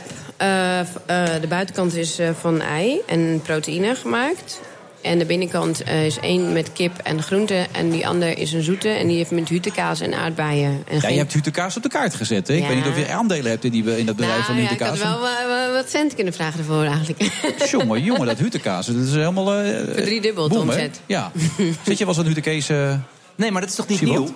Nee, Nee, maar... Dat is toch al vroeger heel lang. al. Ja, wij hadden dat thuis vroeger al, Ja. te kezen. En dan In met zout en Workum peper. Ik ook, ben er mee Sneek. Nee, dan opgegroeid. praten we over Sneek. Sneek, oké. Ja. Ik ben er echt mee opgegroeid ook. Met? Ja, Ja. zout en peper en tomaatje neemt mijn moeder altijd. Maar ik heb dan ook de zoete variant gemaakt met kaneel en een beetje eh, honing. Maar ja, ik ben echt opgevoed met eh zout en peper, tomaatje op brood, ja. Lekker man. Ja, Je hebt een, met een ringel waar seks op staat. Waarom heb je dat? vind ik lekker, seks. Ja? Ja. Hou je ervan? Is dat goed voor een killer body of niet? Zeker wel. Ja? Moet je wel een beetje eh, bovenop en zo, maar goed voor de billen. Squatten. Bovenop? Is dat het beste? Ja, ik weet het Nee, niet. niet voor mannen misschien, maar voor vrouwen is dan wel goed voor het squat, weet je wel. Dat ze bovenop eh, zit. Ja. Ja? Ja, ja. Maar dat- dat vind je wel nodig dat je dat ook op die ring zet. Dan. Dat je denkt, dat is leuk. Ik Gewoon. ben lekker direct. Ja, nee, Ja. dat weten wij inderdaad. We kennen elkaar een heel klein beetje, dus daar zal het absoluut in liggen. Nou weet ik uit het vorige boek, en volgens mij staat hier ook een klein stukje in dit boek... dat ieder mens een bepaald lichaam heeft. Ja. En ik heb net een tijdje naar Siebrand zitten kijken... en ik ben zo benieuwd wat voor lichaam Siebrand nou heeft. Dit zijn allemaal lichamen met bikinis overigens, hoor. Nee, nee, die nee, die niet? zijn Nee, ook nee, voor de nee, man, nee, hè? kijk, kijk, Oh, die staan er ook We hebben allemaal, allemaal een type lichaam. Goed, dan, dan zou ik wel heel eventjes eh, je moeten zien staan, zeg maar. Dan kan ik dat wel een beetje inschatten, globaal. Maar Zou je dat willen doen, Siebrand? Even gaan staan? Dat Moet we ik gaan staan? Ja, dan Ja? kunnen we jouw lichaam even analyseren. Want ieder mens heeft een ander lichaam namelijk. Even kijken hoor. Eh, als Jasje ik- dicht? Nee, de, de jasje dat mag open, niet, want ik dan kun je juist even naar dat buikje van je kijken. In, mag ik hem inhouden? Ehm, Nou ja, eh, als ik zo naar je kijk, denk ik... Ik, weet, ik kan niet zo goed je benen zien, maar volgens mij heb je niet hele dunne benen, of wel? Eh, goed gespierde ja, benen. ik denk... Goed nee. gespierde benen, zegt Siebrand nu. Nee, Ja. maar ik, ik denk echt eh, dat, eh, dat jij eigenlijk een meso bent. En dat is best wel goed, want als je af- Mesomorf Ja, staat mesomorf, ja. Dat betekent eigenlijk als je afvalt, dat je overal tegelijk afvalt. Klopt dat? Of val je alleen maar... Ik val niet zo vaak af. Ik Nee. kom meer aan dan dat ik afval. Maar kom je dan overal tegelijk aan? Of wordt bijvoorbeeld één lichaams... Ik, ik, ik vermoed dat ik dan... Nou, ik weet het niet, joh. Ik denk overal wel. Overal, hoor. ja, globaal. Dus zeg maar, als jij zou afvallen, zou je overal geleidelijk afvallen. Ja. Dat is wel heel leuk. Want sommige mensen vallen bijvoorbeeld alleen aan hun bovenlichaam af. Dat ben ik. En dan krijg je zo'n heel dun gezicht en een heel dunne buik. En dan zegt iedereen, nu is het genoeg hoor, nu is het genoeg. En dan zit er nog steeds 30% vet op je benen. Weet je. wel. Ja, want je had jezelf even verloren na het succes van Killer Body 1. Hè? Toen ben je even losgegaan. Nou, hè? Toen was een je paar even, ja, toen ben je gaan zondigen, hè, toch? Ja. En toen ging Ik het was mis ook het vieren met gelijk. champagne en Ja. ehm, aan eh, een cheesecake de hele tijd.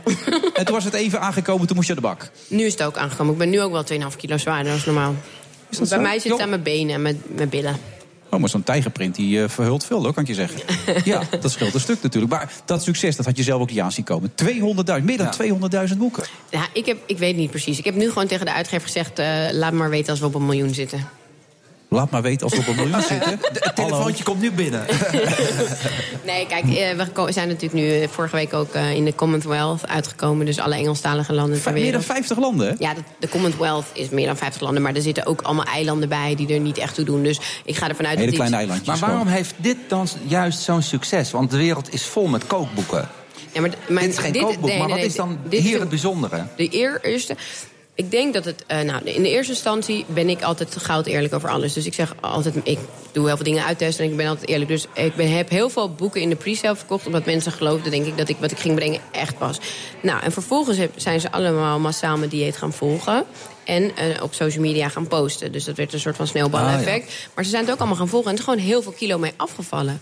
Ik had gisteren de lancering van mijn tweede boek... had ik drie succesverhalen uitgenodigd. En één daarvan is 32 kilo afgevallen. Dus er zijn zeg maar heel veel van dat soort verhalen. En dan gaat het gewoon heel snel, mond op mond eigenlijk. Dus Maar is het dan meer een manier om af te vallen, of het boek? Of is het de recepten wat de kern van het boek is? nee, de, de, boek 1 is echt om af te vallen. Ah, ja. Het is echt een dieet van 12 weken lang. Ja, ja. En dan garandeer ik jou, als je je eraan houdt... en je hebt minimaal 6 kilo overgewicht... dat je een kilo per week kan afvallen. En dan, Dat is ook gelukt. dan heb je een kol- killer body heb je dan opeens. en Fantastisch. dan zitten er ook nog Zo tegen de trainingen bij. verkiezingen zit ik dan goed. Ja. Ja. Ja. Nou, als je tenminste die snack neemt die nu binnenkort uitkomt. Want je gaat, je gaat een imperium opbouwen, dat is de bedoeling, hè? Ja, daar ben ik wel goed mee bezig. Hoe zie je dat voor je? Hoe ver gaat dat, dat imperium? Wat gaat er allemaal nog gebeuren dan? Nou, ik heb nu een hoodie aan van mezelf. Dit is een My Killer Body Motivation. Eh, juni komt er mijn hele sportkledinglijn uit. Ik heb al proteïne op de markt gebracht nu. En BCA's. Eh, en eh vitaminelijn. Ehm, wat hebben we nog meer? Ja, ik heb natuurlijk een online sportprogramma. Ik heb eh 13.000 leden die lid zijn van mijn trainingvideo's. En dat soort Je dingen. vertelde laatst niet dat deed. Er was een tijd dat er bijna niets op de bankrekening stond. Dat is nu even anders, neem ik aan, toch? 2010 was dat, ja. Ja. Toen had ik een horloge moeten verkopen. Ja.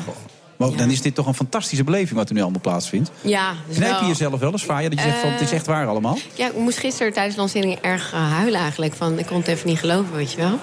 Het is wel eens anders geweest eigenlijk. Ik heb altijd heel hard moeten vechten, maar dat maakt niet uit. Ik, eh, ik ben heel blij dat alles zo is gegaan zoals het is. Want daarom sta ik nu hier, denk ik. Je gaat er nu even bij weg bij dat gevoel. Waarom doe je dat? nee, ik wil niet weer in dat gevoel. Ik ben heel erg moe. En dan merk ik, dan zit ik echt zo hoog in mijn emotie. Ja. En dan, dan, eh, dan hoeft er maar een speldeknop te vallen of ik ga huilen. En daar heb ik niet meer zoveel zin in. ik heb genoeg gehuild. Maar ik ben eigenlijk gewoon heel gelukkig. Ja, want dan gaan we even niet de privé-situatie bij halen. Dat is een Nee, verschrikkelijk nee, jaar nee, geweest natuurlijk allemaal enzovoort. Maar hoe, hoe, hoe, hoe zie je het nu voor jezelf de komende jaren voor je? Hoe zie je je eigen rol erin ook? Nou, eh, wat ik, waar ik achter ben gekomen dat ik het fantastisch vind om mensen te motiveren.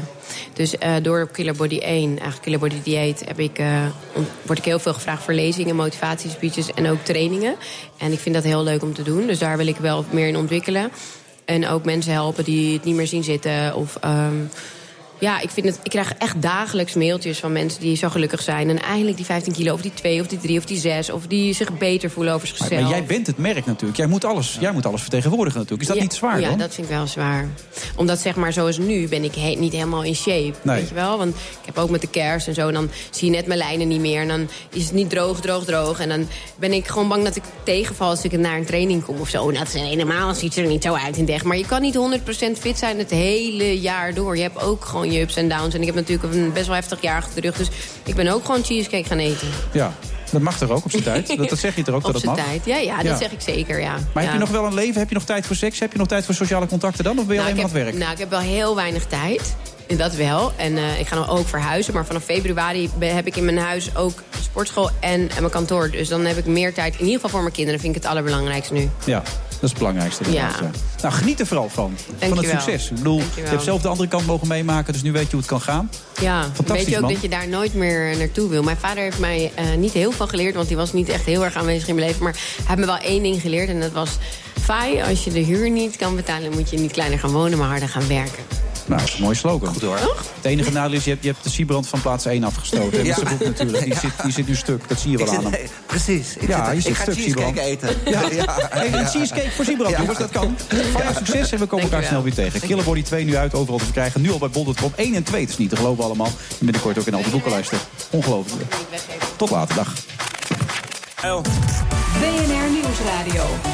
The Friday Move. And everything was tippy-top. We zijn daar zeer alert op. Might be the story of the century.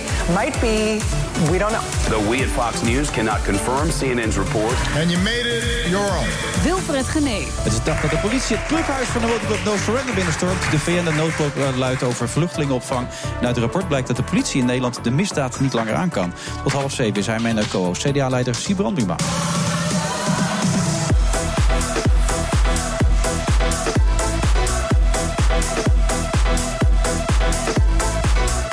We zitten nog steeds in het eh, Intercontinental Amstel Hotel in Amsterdam. U kunt er langskomen, dat hebben al heel veel mensen gedaan. Inmiddels ook aangeschoven Jeroen Stans. En ik zie het nu al aan Sibrand Buma. Die begint nu al te zweten. Dit gaat even pittig worden.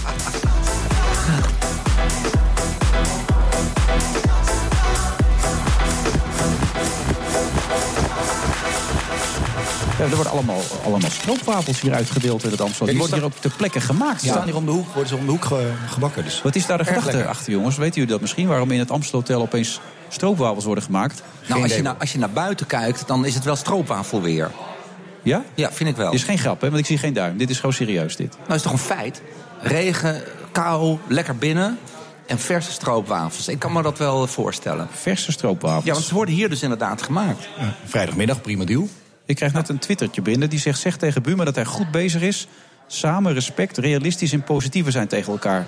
Ik hoor bijna D66 in het verhaal. Zeg jij dat er achteraan? Nee, of is dat, staat daar. Hier, ik hoor bijna D66 in. Dat zegt Bram Patelski. Die heeft dat eh getwitterd. Oké. Nou, het is CDA. Het is CDA, Ja. dit. Het heeft niks met D66 Nee, te maken. nee. Met wie gaan jullie sowieso niet in het kabinet zitten? Is het PVV nog steeds alleen? Of, eh? Ja, dat heb ik gezegd. En dat hou ik ook staande. Oké. De rest staat allemaal open, hè? Iedereen kan. Oké, dat is fijn om te weten. Jeroen, ik zou zeggen, sabel hem neer.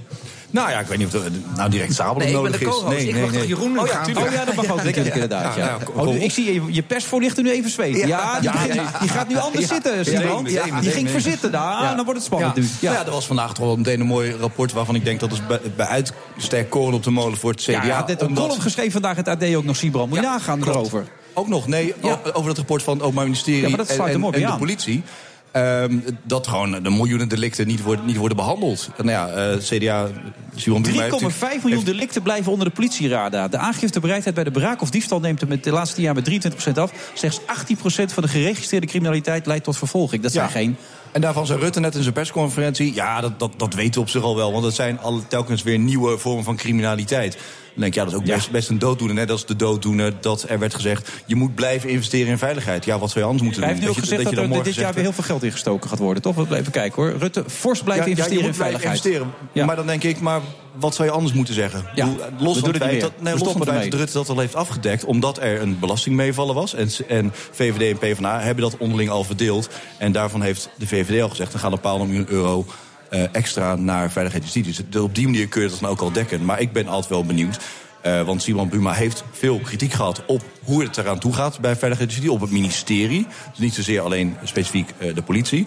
Eh, maar wat gaat het CDA dan anders doen als u de kans krijgt om na 15 maart het ministerie over te nemen? Nou, dat zijn wel een paar dingen. Want die, op zelf die cijfers van nu, als je de politie spreekt, zeggen ze dit al tijden.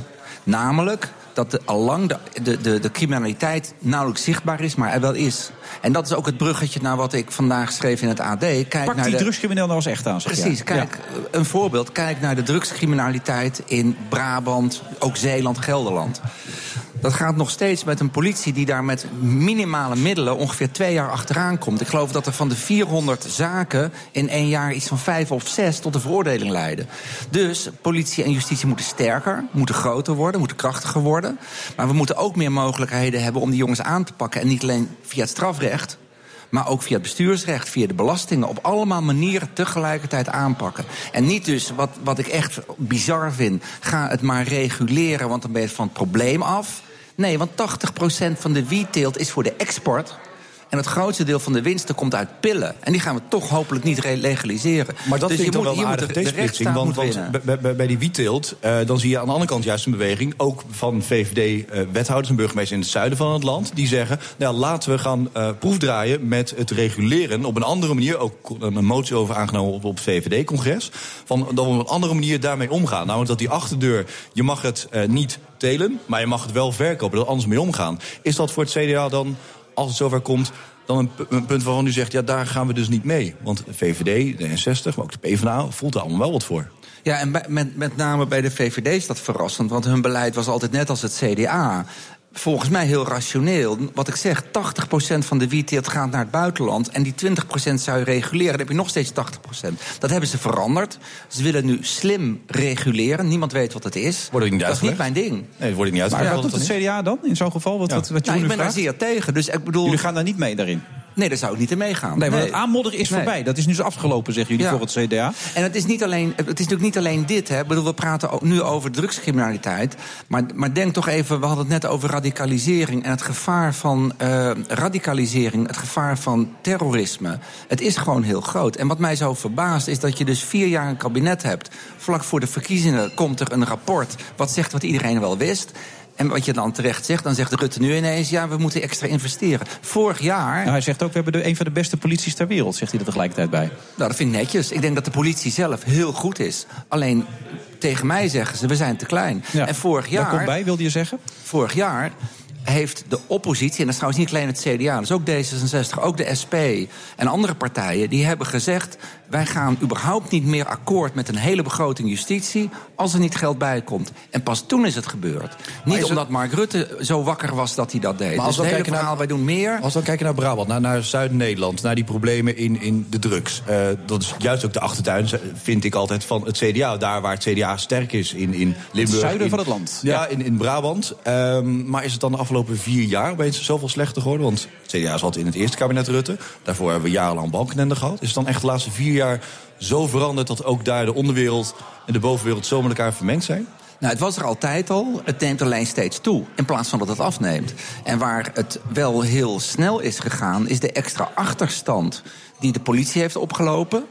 Maar ook het Openbaar Ministerie, omdat het gewoon enorm gekort is. Aan het eind van deze kabinetsperiode zijn er niet de beloofde meer. Maar gewoon minder agenten. Ja, dan is het niet zo gek dat ze het niet aankunnen. En dat is een heel groot probleem. Maar Dus- wat gaat het CDA dan anders doen als u dus dat, dat ministerie kunt overnemen? Als daar een Zou je dat CDA-minister willen komt. overnemen? Is dat, kriebelen de vingers daarvoor? Jeuken de handen? Nou, bij, bij justitie vind ik echt dat het anders moet. Heb ik echt wel als CDA die ambitie om hier niet alleen maar meer over chocoladekoppen te gaan praten. Want daar begon het mee. Hè. Eh, minister Opstelte al. Zijn taak was iedere maandag ongeveer een chocoladekop te hebben. En er zaten Maar- vaak aan de persberichten dat was het. Precies. Maar in werkelijkheid is er onderhuids ontzettend veel roofbouw gepleegd op politie Maar dat ministerie is toch veel te groot? Dat is toch te log? Dat is toch niet te besturen? Dat is ook voor een CDA-minister niet zo te doen? Ja, ik durf dat toch niet zo te zeggen. Want het gekke is dat de fouten die er zijn gemaakt... die kwamen altijd van de top... en hebben helemaal niks met de grootte van het ministerie te maken gehad. Het vinden van een bonnetje was op twee ministeries ook niet gelukt. Want ze deden gewoon hun zoektocht niet goed. Dus ik ben er niet zo van om weer terug te gaan naar het oude systeem. Want toen hadden we een, een, altijd de discussie... een stammenstrijd heette Ja. dat dan... waarbij de ene minister over de politie ging... de andere over de justitie. Dat is bij elkaar gebracht. Maar vervolgens is na die reorganisatie keer op keer ieder jaar minder geld gegeven. En dat is gewoon een heel groot probleem. En dan krijg je iets waar justitie en het Openbaar Ministerie altijd voor gewaarschuwd hebben. Bij die drugscriminelen kan je trouwens ook nog zeggen... wij gaan ze eerder in de cel stoppen. Voorlopige hechtenis is een mogelijkheid. vind ja. je, je pakt mensen aan, nu lopen ze vrij rond... gaan door met hun zaken... zorg dat ze veel sneller vastzitten... en ga dan door met het onderzoek. Dus er zijn, echt, er zijn echt veranderingen. Als je echt mijn handen jeuken, er zijn echt veranderingen mogelijk... die je ook heel snel kan bereiken. Maar je moet het wel willen. Maar dan zit je met name met, met de topambtenaren daar... die dan iets anders hadden moeten doen. Want die hebben er ook de boel daar dan aangestuurd. Het ministerie kan dan één blijven. Maar wat moet er dan personeel gezien veranderen? Nou ja, de ik, ik denk eerder dat het enige wat deze ministers hebben gedaan... is voortdurend het, het personeel onder hun aanpassen. Er zijn twee bewindspersonen aangetreden, eh, afgetreden. En de twee nieuwe die terugkwamen... hebben het op geen enkele manier beter gedaan dan hun voorgangers. Eh, Ik vind alleen al het feit dat we dat rapport nu nodig hebben... om iets de ministers onder ogen te brengen. Namelijk dat de criminaliteit veel erger is dan we dachten. Wat iedereen, ik ook als politicus, al jarenlang van de politie hoort. Dat vind ik bizar. En we zijn nu twee maanden voor de verkiezingen. En dan zegt Mark Rutte ineens: wees niet bang. Na de verkiezingen komt er extra geld. Dat liedje hebben we al zo vaak gehoord. Hij heeft ook sorry gezegd laatst, toch? Hij heeft Ik bedoel, ja, sorry. Ja, dit wordt ook een sorry. Ja. Maar zou eigenlijk kunnen samenwerken met Mark Rutte? Ik vind dat een politicus altijd ook samenwerking in zijn hoofd heeft. Dus ik ook. Ook iemand maar ik vind hier de verschillen wel heel groot. Maar vind je het een vervelende de man? Vind je het een vervelende gozer? Nee. Liggen jullie elkaar? Nou, in de, in, de, in de persoonlijke verhoudingen is er niks mis. Nee. Maar dat is voor de bühne dat jullie het een beetje uitspelen. Nee, dan helemaal elkaar toe. ook niet. Ik denk alleen dat er één ding is wat misschien Mark Rutte is tegengevallen. Er zit hier niet iemand die dagelijks bij hem langs Je bent een nee zeggen. Je bent gewoon een nee zeggen. Je ligt Ja, overal. dat zegt hij. En Ja. volgens mij is het niet zo gek eh, dat een politicus die niet in de regering zit... zijn taak van controle gewoon serieus neemt. En dat is wat ik doe. Dus ik loop niet de hele dag de deur plat om te zeggen... hoe kan ik met jou eens even een deeltje sluiten... op het ministerie van Financiën of in het torentje. Mijn, ik beschouw het echt als een taak van het CDA. Net zo hoog als regeren controle van een kabinet. De- ieder land heeft een regering, maar alleen democratieën hebben onafhankelijke controle. Maar vind je, Mark, vind je Mark Rutte een geloofwaardige politicus? Nog steeds? Ik vind dat hij, daar ben ik heel eerlijk in, ik vind dat hij in deze vier jaar ontzettend aan geloofwaardigheid heeft ingeboet. En daar hoort dit ook bij. Dat je als premier nu ineens zegt, ja, dit, eh, dit wisten we wel, maar wees niet bang, er komt in een volgende periode extra geld bij. Maar jullie konden Probleem goed samen met CDA en de VVD. Je merkt nu dat er gewoon veel meer ruis op de lijn zit. Is dat, dat zal ongetwijfeld de komende maanden zal dat niet minder worden... want er staan verkiezingen voor de deur, Ja. die moet ook onderscheid maken. Maar dan daarna, ziet u het gebeuren... Dat nou, ik, er zijn echt dan- wel verschillen te overbruggen. En ik vind het de, gem- de gemakzucht van waarmee het nu allemaal gaat. En ook van Mark Rutte zelf wordt de gemakzucht waarmee je de voortdurend beloftes doet. En dus ook nu weer. Joh, de Maar volgende is het periode CDA lost op. echt veranderd? Want een aantal jaar geleden, in 2012, toen we dus vervroegde verkiezingen hadden... toen zei uw voorganger Maxime Verhagen... Nee, nee, nee, het CDA gaat even niet meeregeren, ons pas bescheidenheid. Ja. Twee weken later liep hij binnen bij de formateur en zat het CDA in het kabinet. Ja. Is die houding van het CDA dan nu echt heel anders? Ik heb dat natuurlijk van dichtbij ook meegemaakt. Wat voor mij anders is, is dat ik vind dat voor het CDA moet gelden... wat voor iedere partij zou moeten gelden... oppositie, dus controle van een kabinet... is in een democratie net zo belangrijk als regeren. Dat is niet minder, dat is niet lager, het is geen wachtkamer. Maar het was voor Dat het CDA behoorlijk nieuw, hè, de laatste jaren natuurlijk. Ik denk dat dat nieuw was. Ik denk dat het CDA heel lang toch zoiets heeft gehad van... maar eigenlijk wil je regeren. Ja. Tuurlijk, je wil je doelen bereiken. Maar dat doe je dus niet in een regering waar je je doelen niet kan bereiken. Dus ook na 15 maart speelt voor mij één ding. Het CDA regeert als we dit soort dingen kunnen aanpakken. Ik wil een dienstplicht invoeren. Als we een dienstplicht kunnen invoeren. Meer van dat soort dingen. En dat doen we ook mee. Maar je gaat je net zo goed in je woord houden, zeg je, als je straks regeert... en dat je in de, in de oppositie al die dingen hebt geroepen, dat uh, het anders Ja, natuurlijk. En dat is een van de dingen waarvan ik vind dat ook een CDA moet leren. Besturen alsof dat een soort politiek doel is. Nee, de vraag is hoe bestuur je? En ik denk dat de politiek, het breed, en dus wij ook... te lang hebben gedacht, nou, eh, wij gaan lekker door. We bekonkelen het in Den Haag en dan komen de verkiezingen... en dan zeggen we het wel weer. Ja, die tijd is voorbij. En dat is niet erg. Ik denk dat een van de goede dingen van de politiek nu is... dat mensen veel scherper zijn. Ja, Jeroen, hij zat te zweten, je zag het. Hè? Hij was helemaal verslaggever. Maar, hij- Ja, maar hij is met name erheen door, gekomen. door, door de stroopwafel. die Dat zal door die stroopwafel Ik moet er nog aan beginnen, joh. Ik ben nog niet eens aan Ik heb alleen gehad, erg lekker. Hij ligt er klaar voor, uh, wat dat betreft. Dan kun je er even nu snel aan beginnen, want het is reclame. Dan gaan we zo ook weer verder. Een, programma, nieuw programma van de EO. Tot zo.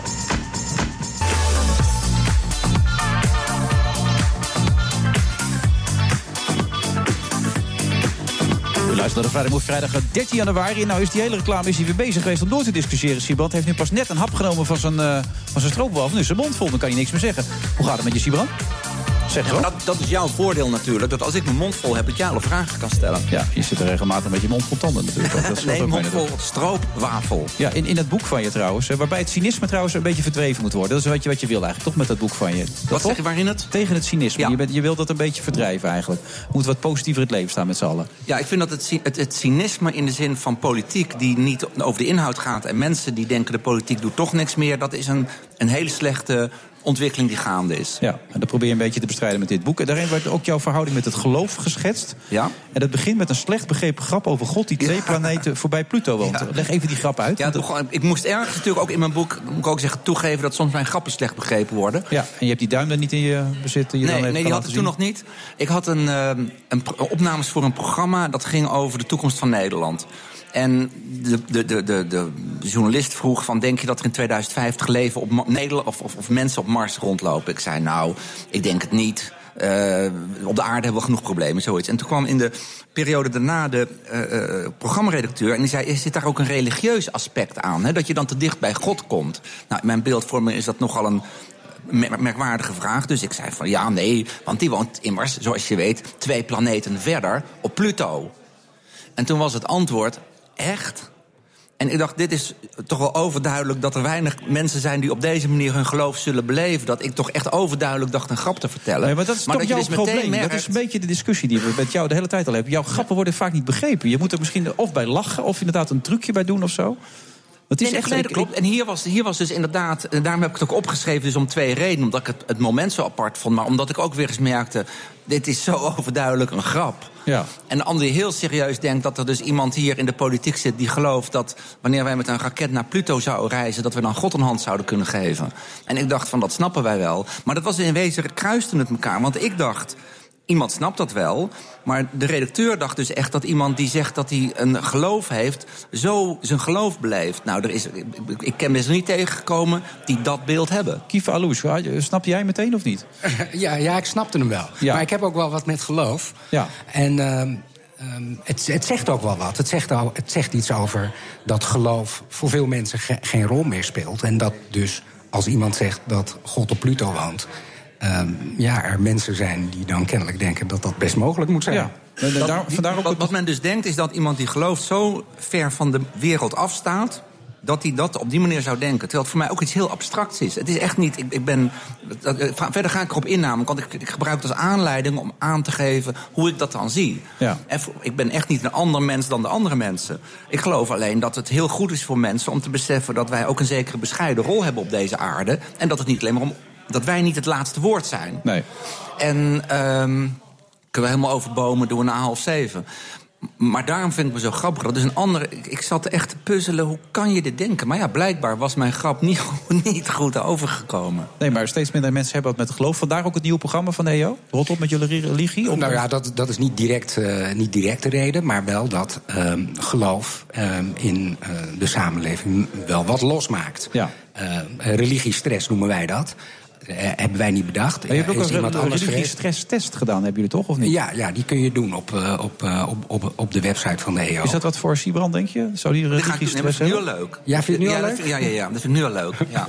Ja. Nou ja, dat, dat gaat dus over dat religie eh, heel veel losmaakt bij mensen. Gelovigen eh, ervaren religiestress omdat eh, ze belachelijk worden gevonden, omdat dingen die voor hen belangrijk zijn eh, dismissed worden. Mensen lacherig doen erover. Eh, je voortdurend aangevallen wordt als je, als je gelooft en daarvoor uitkomt. Mensen die niet geloven, die ervaren die stress ook. Die vinden dat geloof hen opgedrongen wordt. Ehm, die ervaren stress als er een minaret in de buurt is die lawaai maakt, of kerkklokken, of als er mensen om religieuze redenen bijvoorbeeld hun kinderen niet vaccineren. Allemaal dingen die, ehm, die eh, aan beide kanten van dat spectrum eh, voor onrust zorgen. En wat wij wilden was.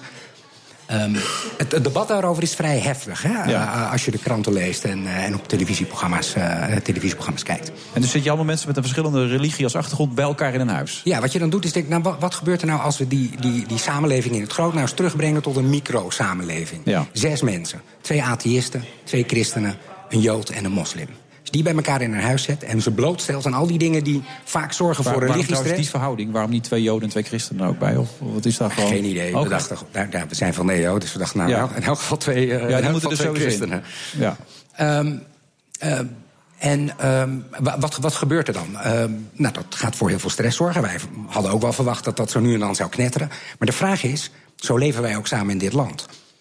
Kom je vervolgens een stap verder of blijf je, eh, betrek je een stelling en blijf je daarop staan? Ja. En dat is natuurlijk, als ik nu naar het publieke debat... en niet alleen als het gaat over religie, op Het veel terreinen is dat je? zo. Ja, maar zeker als het ook gaat over religie... Ja. dan roepen we heel hard naar elkaar. We luisteren niet meer naar mensen die anders denken dan wij. En wat gebeurt er dan? Hoe krijg je dan een samenleving waar je een beetje in harmonie met elkaar kunt leven? Nou, dat wilden we onderzoeken aan de hand van dat ene huis... waar we die samenleving in het klein nabouwen. Zullen we een klein stukje beluisteren even wat, eh, van het programma? Hebben we dat bij de hand? Ja, dat hebben we. Daar komt hij. De wereld zonder religie is nog steeds geen ideale wereld, maar het zou al ongelooflijk veel betere wereld zijn.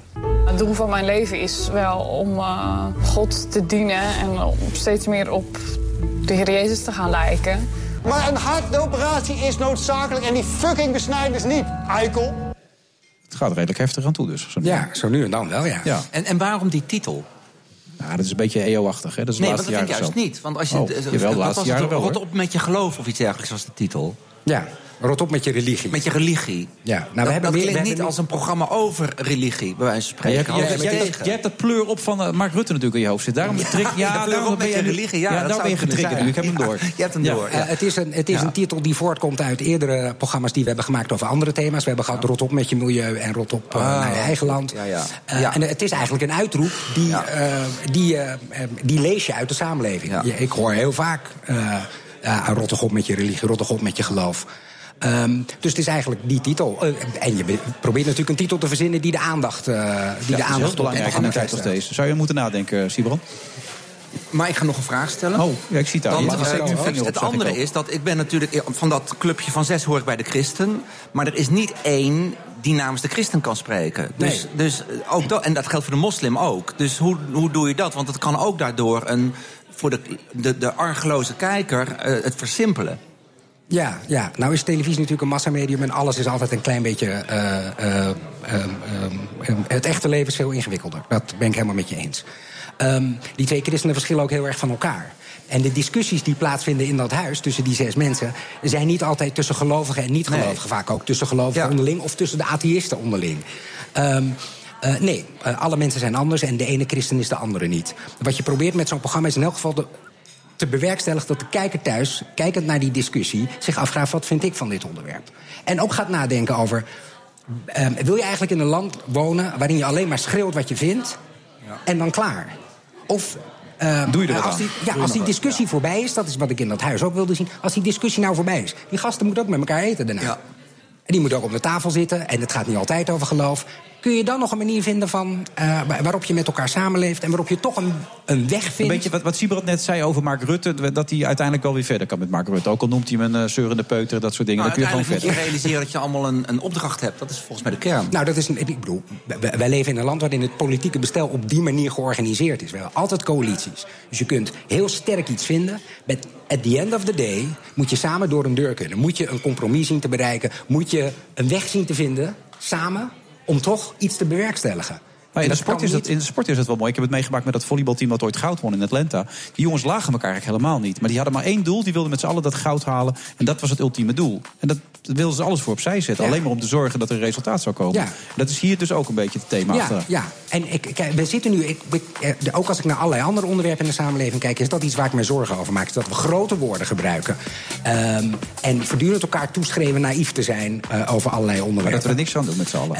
Nou ja, dat, je, als ik jou mee wil krijgen ehm, om eh, eh, iets voor elkaar te krijgen... en we zijn het niet met elkaar eens... dan kan ik wel blijven roepen wat ik vind en jij blijven roepen wat jij vindt. Als we daar niet aan voorbij gaan, dan veranderen we dat ding waar we een probleem mee hebben nooit. Nee. Voor mij had ik de sleutelvraag: wanneer is die eerste uitzending? Maandag. Maandag. Tien Waarom voor is half dat- tien, NPO 2. Waar, is dat voor jou een sleutelvraag, eh? Nou, omdat Omdat het over televisie natuurlijk. gaat, ja. En dat is wel interessant, want dan is ook de, op, dan is de opname van het eerder besproken Depressiegala. gala, depressiegala. Ja, daar ga je en dat kan naartoe. net na elkaar. Ja. Ja. ja.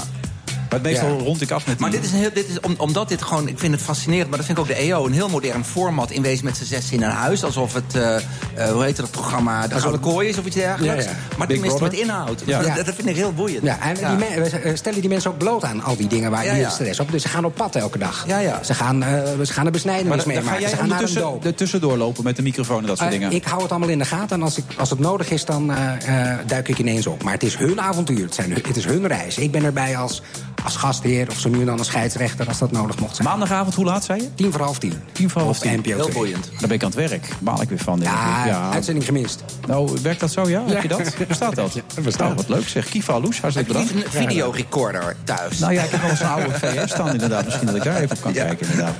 Dat klinkt heel leuk. Eh, Ben je tevreden over het resultaat trouwens? Of zeg je nou, ik zou het niet kijken? Ik ben heel tevreden. Zijn ze allemaal al opgenomen? Of ben je nog bezig? Nee, het is je helemaal klaar. al eh, of, Ja, volgende levend hè. eruit komt. Het is niet een wekelijks programma, het is een dagelijks programma. Van maandag tot en met vrijdag. Oh, dat je het dus even als weet, je het Siebald. maandag mist, kan je dinsdag nog kijken. Nog vragen? Geen nee, vragen? En volgens mij krijgen we ook van de regie afrondingssignalen. Ja, alsof jij er naar De luistert. zogenaamde afronding. Ja, dan Ja, ik wel, luister ja. naar. Iva Loes, bedankt. En wij gaan zo weer verder na de klok van 6 uur. Tot zo. BNR Nieuwsradio. The Friday Move. You took on a role you didn't ask for. Dus het is tijd om te stoppen. Nou, Trump zelf die heeft meteen gezegd dat het niet waar is. Fake news, zei hij. En het is een fake news. Though we at Fox News cannot confirm CNN's report. Wilfred Genee. René Mioch, hij schuift zo aan. Hij sprak Paul Verhoeven uitgebreid bij de Golden Globes.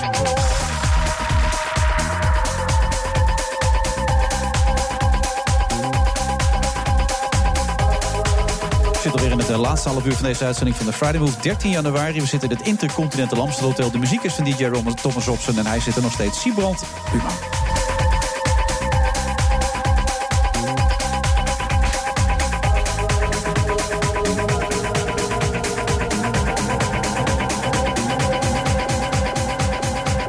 Droom je er wel eens van om premier te worden, Siebrand?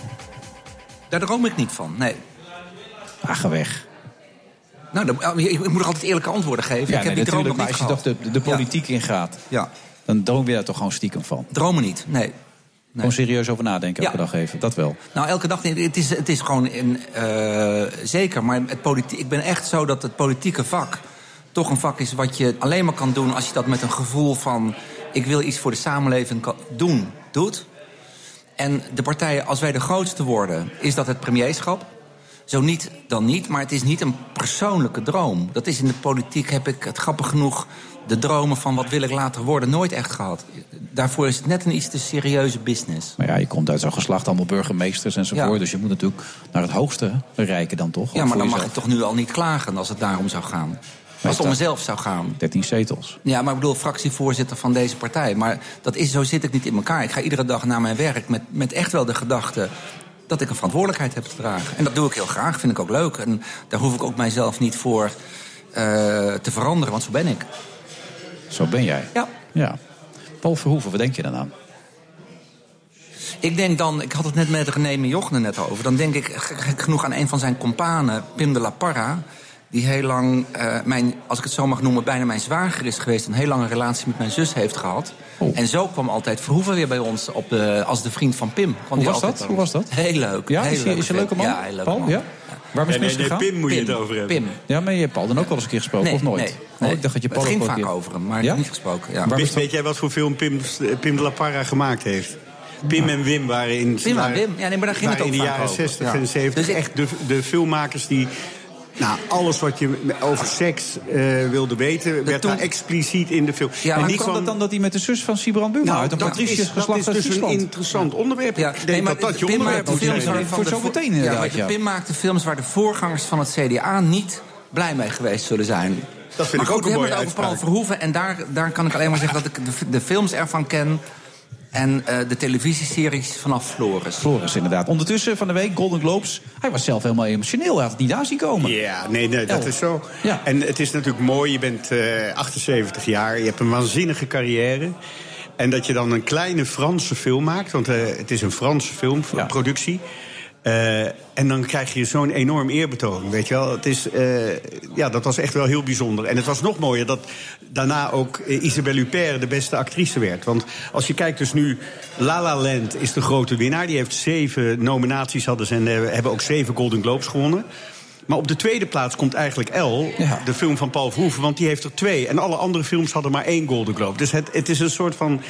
eh, hij, hij, ja, hij was echt euforisch. Het was, het was mooi. Ik Ja, vond was het mooi om te Ook zien. mooi te horen. Je hoort dat hij jaren in Amerika gewoond heeft. Dat klonk prachtig. Luister even mee. I'm a bit amazed because the movie does not really invite you to sympathize with the character. The character goes in directions that you might not take. So I really thank the Hollywood foreign press for being so open-minded. And in the center of it all, Isabelle Huppert. For everything you have given to this movie. I think it was wonderful to work for you. You are wonderful, and I love you, and I love you, and I love you.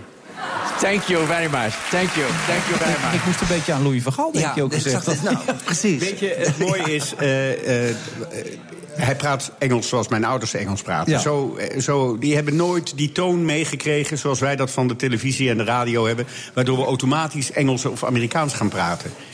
Als je Paul Verhoeven op een set ziet... en ik ben bij Total Recall en Robocop geweest... dan is hij, eh, zeg maar, technisch Engels... de woorden die jij en ik echt niet weten, die, die kent hij allemaal. Hij spreekt ze alleen allemaal beroerd uit. Of allemaal op een, op een Nederlandse manier.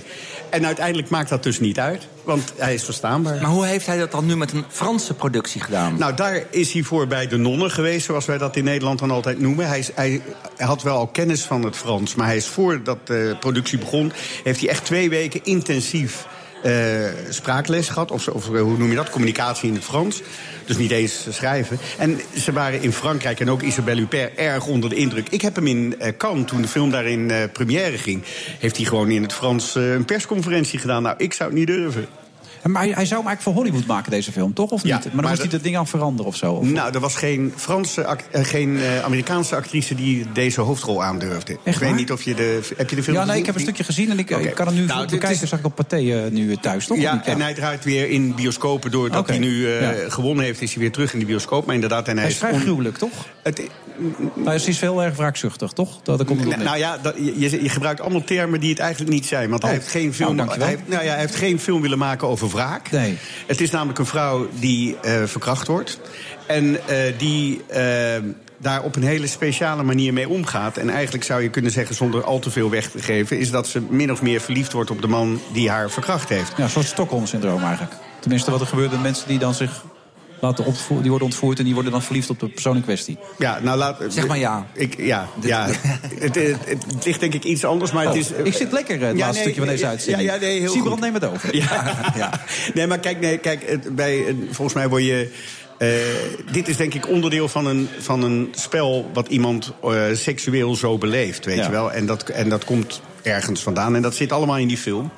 Het is niet zo'n makkelijk onderwerp, kan ik je vertellen. En dus als je dan bedenkt dat hij daarmee... eh, dat wilde hij in Amerika doen. Nou, er was geen actrice die zei van ik durf die rol te spelen. Het is gebaseerd op een roman, een Franse roman. Dus ze zijn eigenlijk gewoon weer teruggegaan naar Frankrijk... en hebben daar gekeken. Daar en Isabelle Huppert heeft 130 films gemaakt. En ik kan je vertellen, ik geloof... nou, ik denk dat ik niet overdrijf. 100 van die films zijn allemaal hele bizarre, merkwaardige, vreemde vrouwen... die ze gespeeld heeft. Die ook, Ja. zeg maar, nogal... Ze is wel langs alle seksuele Ja, ja, mogelijkheden meegemaakt. Ja.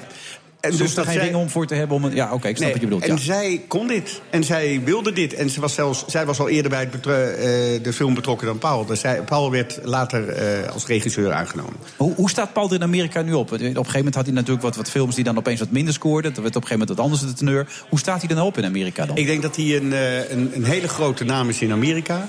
Maar ik denk dat hij niet meer de behoefte heeft om daar nu een hele grote film te gaan maken. Hij, hij is ook steeds weer meer in Nederland.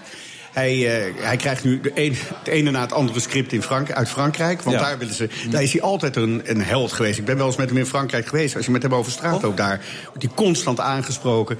En zijn, eh, en zijn films liggen daar ook in de, zeg maar in de, de, de- bij de dvd-schappen altijd groot. de- ik denk dat eigenlijk het, het soort van fangevoel in Frankrijk groter is dan in Nederland. Ja, wat is die onderwaardering, vind jij, in Nederland, van Paul Verhoeven? Nou, ik denk dat de gemiddelde filmkijker hem niet onderwaardeert. Ik denk wel dat, dat eh, als je het vergelijkt met hoe Amerikanen of hoe Fransen of Duitsers met hun filmmakers omgaan, dat wij dat, dat wij het naar hem toe niet doen. Nee. Dat Nee. het- Wat- mij opviel deze eh, weken, hij heeft niet een nominatie voor een Oscar gekregen. Maar vaak wordt gezegd, de Golden Globe is een voorfase voor de Oscar. Ja, nou dat is zo. En vooral dit jaar is dat zo, omdat de, voor de Oscar kun je nu nog stemmen. In de afgelopen jaren was het steeds zo, was, die, was dat al gesloten. Dus toen had het eigenlijk geen invloed. Maar het is waar. eh, Maar hebben ze daar een fout gemaakt? Ik vind van wel, ja. Maar kijk, de Academy is een ander soort club. Daar zit eerst een, eh, een groep van eh, eh, mensen die zich opgeven... om een voorselectie te maken uit de 85 films die ingestuurd worden. En dan is er nog een, een hele speciale groep die dan kan zeggen... van we- voegen nog drie films toe die iedereen over het hoofd gezien heeft. En blijkbaar, ik denk wel dat je een beetje een progressieve inslag moet hebben... om deze film, en zeker als het, als het grote deel uit Amerikanen bestaat... om deze film te nomineren. En dat is hem overal gelukt, maar bij de BAFTA's, de Engelse Oscar noem ik het maar, niet. En bij de Oscars dus ook niet. Maar is, het een, film om de moeite, moeite waard om te gaan kijken? Oh, absoluut. Het is ook een film die, zeg maar, en dat komt niet zo vaak voor... die wel een paar dagen bij je blijft. Omdat je nog over aan het nadenken bent... misschien soms of je het goed vindt of niet. Of maar ook om te kijken van wat gebeurde daar nou precies allemaal. En dat vind ik altijd wel mooie films. Ja, je was er weer hartstikke dichtbij. Hoe was het weer om daar te zijn? Het is geweldig. Ik vind, ik vind de Golden Globes het mooiste filmpje van het jaar. Dat komt hoofdzakelijk doordat de, de bar tijdens het hele, de uitreiking open is. Oh ja? Dus in principe voordat de uitzending begint... zijn alle genomineerden al redelijk onderweg. Ja. En dat je ook echt denkt, ik hoop niet dat hij of zij wint... want die zit amper nog aan tafel. Ja, die speech gaat niet lukken, denk ik Nee, ook. maar dus dat is een van de hoogtepunten altijd. En, en je voelt ook iedereen is, is ontspannen. En het is echt een leuke prijsuitreiking. En dit jaar was het gewoon eh, ja, kerst op de taart... doordat Paul daar zo eh, waanzinnig ontvangen werd. Ja, en dat heb je nog even met hem gevierd ook. Eh, samen. ja, zeker. En de volgende avond ook nog even op teruggekeken. En, eh, maar als je bedoelt of we dronken geworden zijn, nee. Want wij moeten dan altijd weer werken daarna. Dat Oh, weet oké. je toch? Maar Paul zelf wel? Of, eh? Ik, die is wel nog even doorgegaan, ja. Ja. Eh, Mensen vragen mij wel eens, wo- word je nooit voetbalmoe, Wilfred? Nou, ik denk het niet, maar hoe zit het met jou? Word je wel eens filmmoe? Nee, ik word nooit filmmoe. Nee? Ik, ja, ik, ik- nee, ik, ik ben iedere keer weer benieuwd als het licht uitgaat... eh, wat er op dat scherm komt. En als er geen licht uit te doen is, dan zit ik gewoon thuis film ook eh, te kijken. En het is, het is zo fascinerend om al die... Neem maar zo'n film als L. Speelt zich af in een wereld en in een gevoelswereld die ik niet ken, weet je wel. En daar maak je kennis mee en daar leer je over na te denken. En dat is eigenlijk wat film constant doet. Ja. Dus eh, voor mij is het altijd een verrijking om, eh, om met film bezig te zijn. Noem nog even twee hoogtepuntjes van Pim de la Parra dan, waar ik zo nog even door kan gaan met, met Siebrand. Oh jeetje, daar moet ik. Eh, mm, je hebt ze natuurlijk daarna allemaal weer opnieuw gezien. Ja, nou niet, niet alleen opnieuw, voor het eerst soms ook. Met. Tefse en Hugo Ja. Metzers. Ja. Goh, wat erg Blue Movie. Blue Movie. Blue Movie heeft hij ook gemaakt, ja? Blue Movie, natuurlijk. Ja, ja, dat is de. Daar was ja. Tefse later niet zo blij mee toen ze min, min En dobbelsteen later werd. natuurlijk Suriname, One People. One People, ja. Ja. Maar hij heeft eh, een groot aantal films. Hij was ook eigenlijk eh, eh, de voorstander van de minimal movie. Dus dat, zeg maar, films maken met zo weinig mogelijk budget. Ja. En dan toch proberen daar een goede film van te maken. Nou, die waren vaak niet om aan te zien. Dat is niet gelukt. Nee, nou, in sommige gevallen wel. Maar het is, eh, eh, Pim La Parra is eh, een, een- Ik vind het wel grappig om ineens die combinatie tussen Paul en Pim te maken. Want, maar het is toch ook voor de Nederlandse filmindustrie... een hele belangrijke regisseur geweest. Oké, praten we daar nog even door, over de huiselijke situatie voor. Helemaal goed, joh. Ja? Helemaal goed. Bedankt René. En eh, kom lekker bij. En wij gaan er even heel door. Zometeen na de reclame. Tot zo.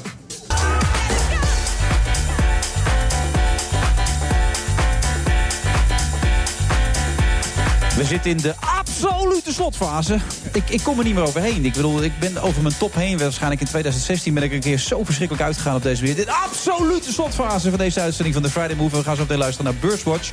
Lange tijd omgeworden dood tot Beurstok. Wat is er echt Beurs Watch? Eh, René de Monchy, vertel het maar.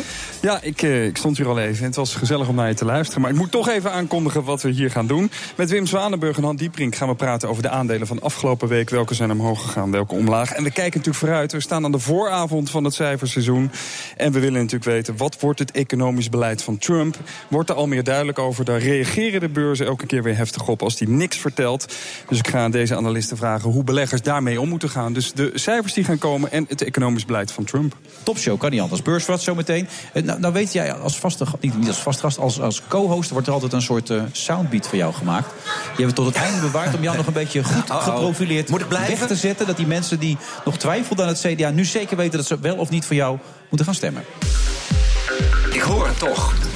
Ik hoor een stembiljet dat in de stembus valt. Worden we weer een dag voor de verkiezingen in de maling genomen door Mark Rutte? Wie is er boos? De heer Pechtold. Nou, wie is er blij? De heer Buma. De versplintering neemt maar toe. Nederland lijkt soms wel eens een bananenrepubliek te worden. Mevrouw Tiemendijk, ze begon bijna te krabben.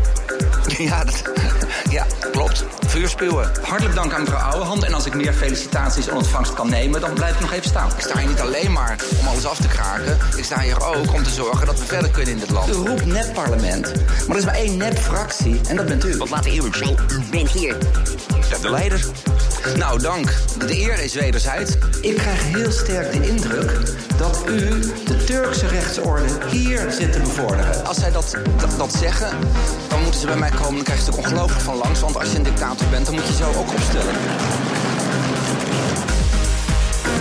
Het laatste stukje ging zeker over denken. Kuzu en Osturk, dat, ja, dat verhaal weet ik in de, in de Kamer Ja.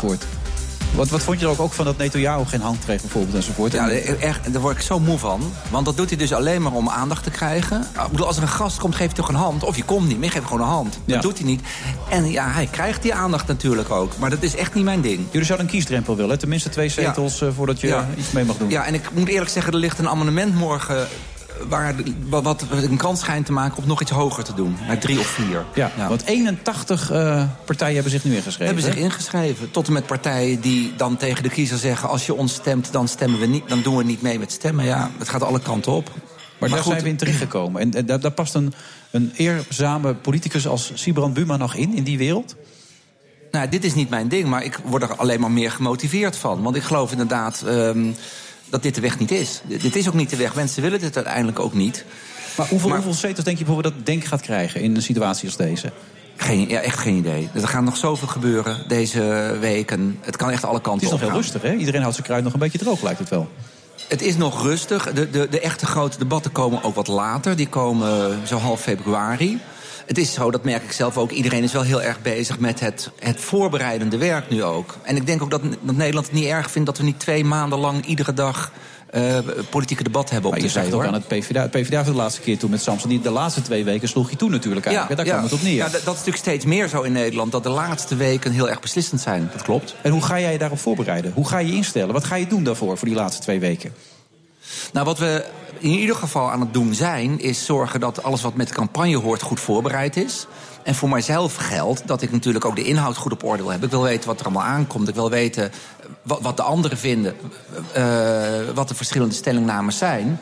En zorg dat ik goed fit en goed voorbereid die debatten ga doen. En, en iets meer mens, Sibrand, zoals je nu kan zijn. Ik vond het heel leuk. René zei net, ik weet niet of ik het opgebracht had... dat detail van mijn zus die een relatie had gehad met Ja. de La Parra.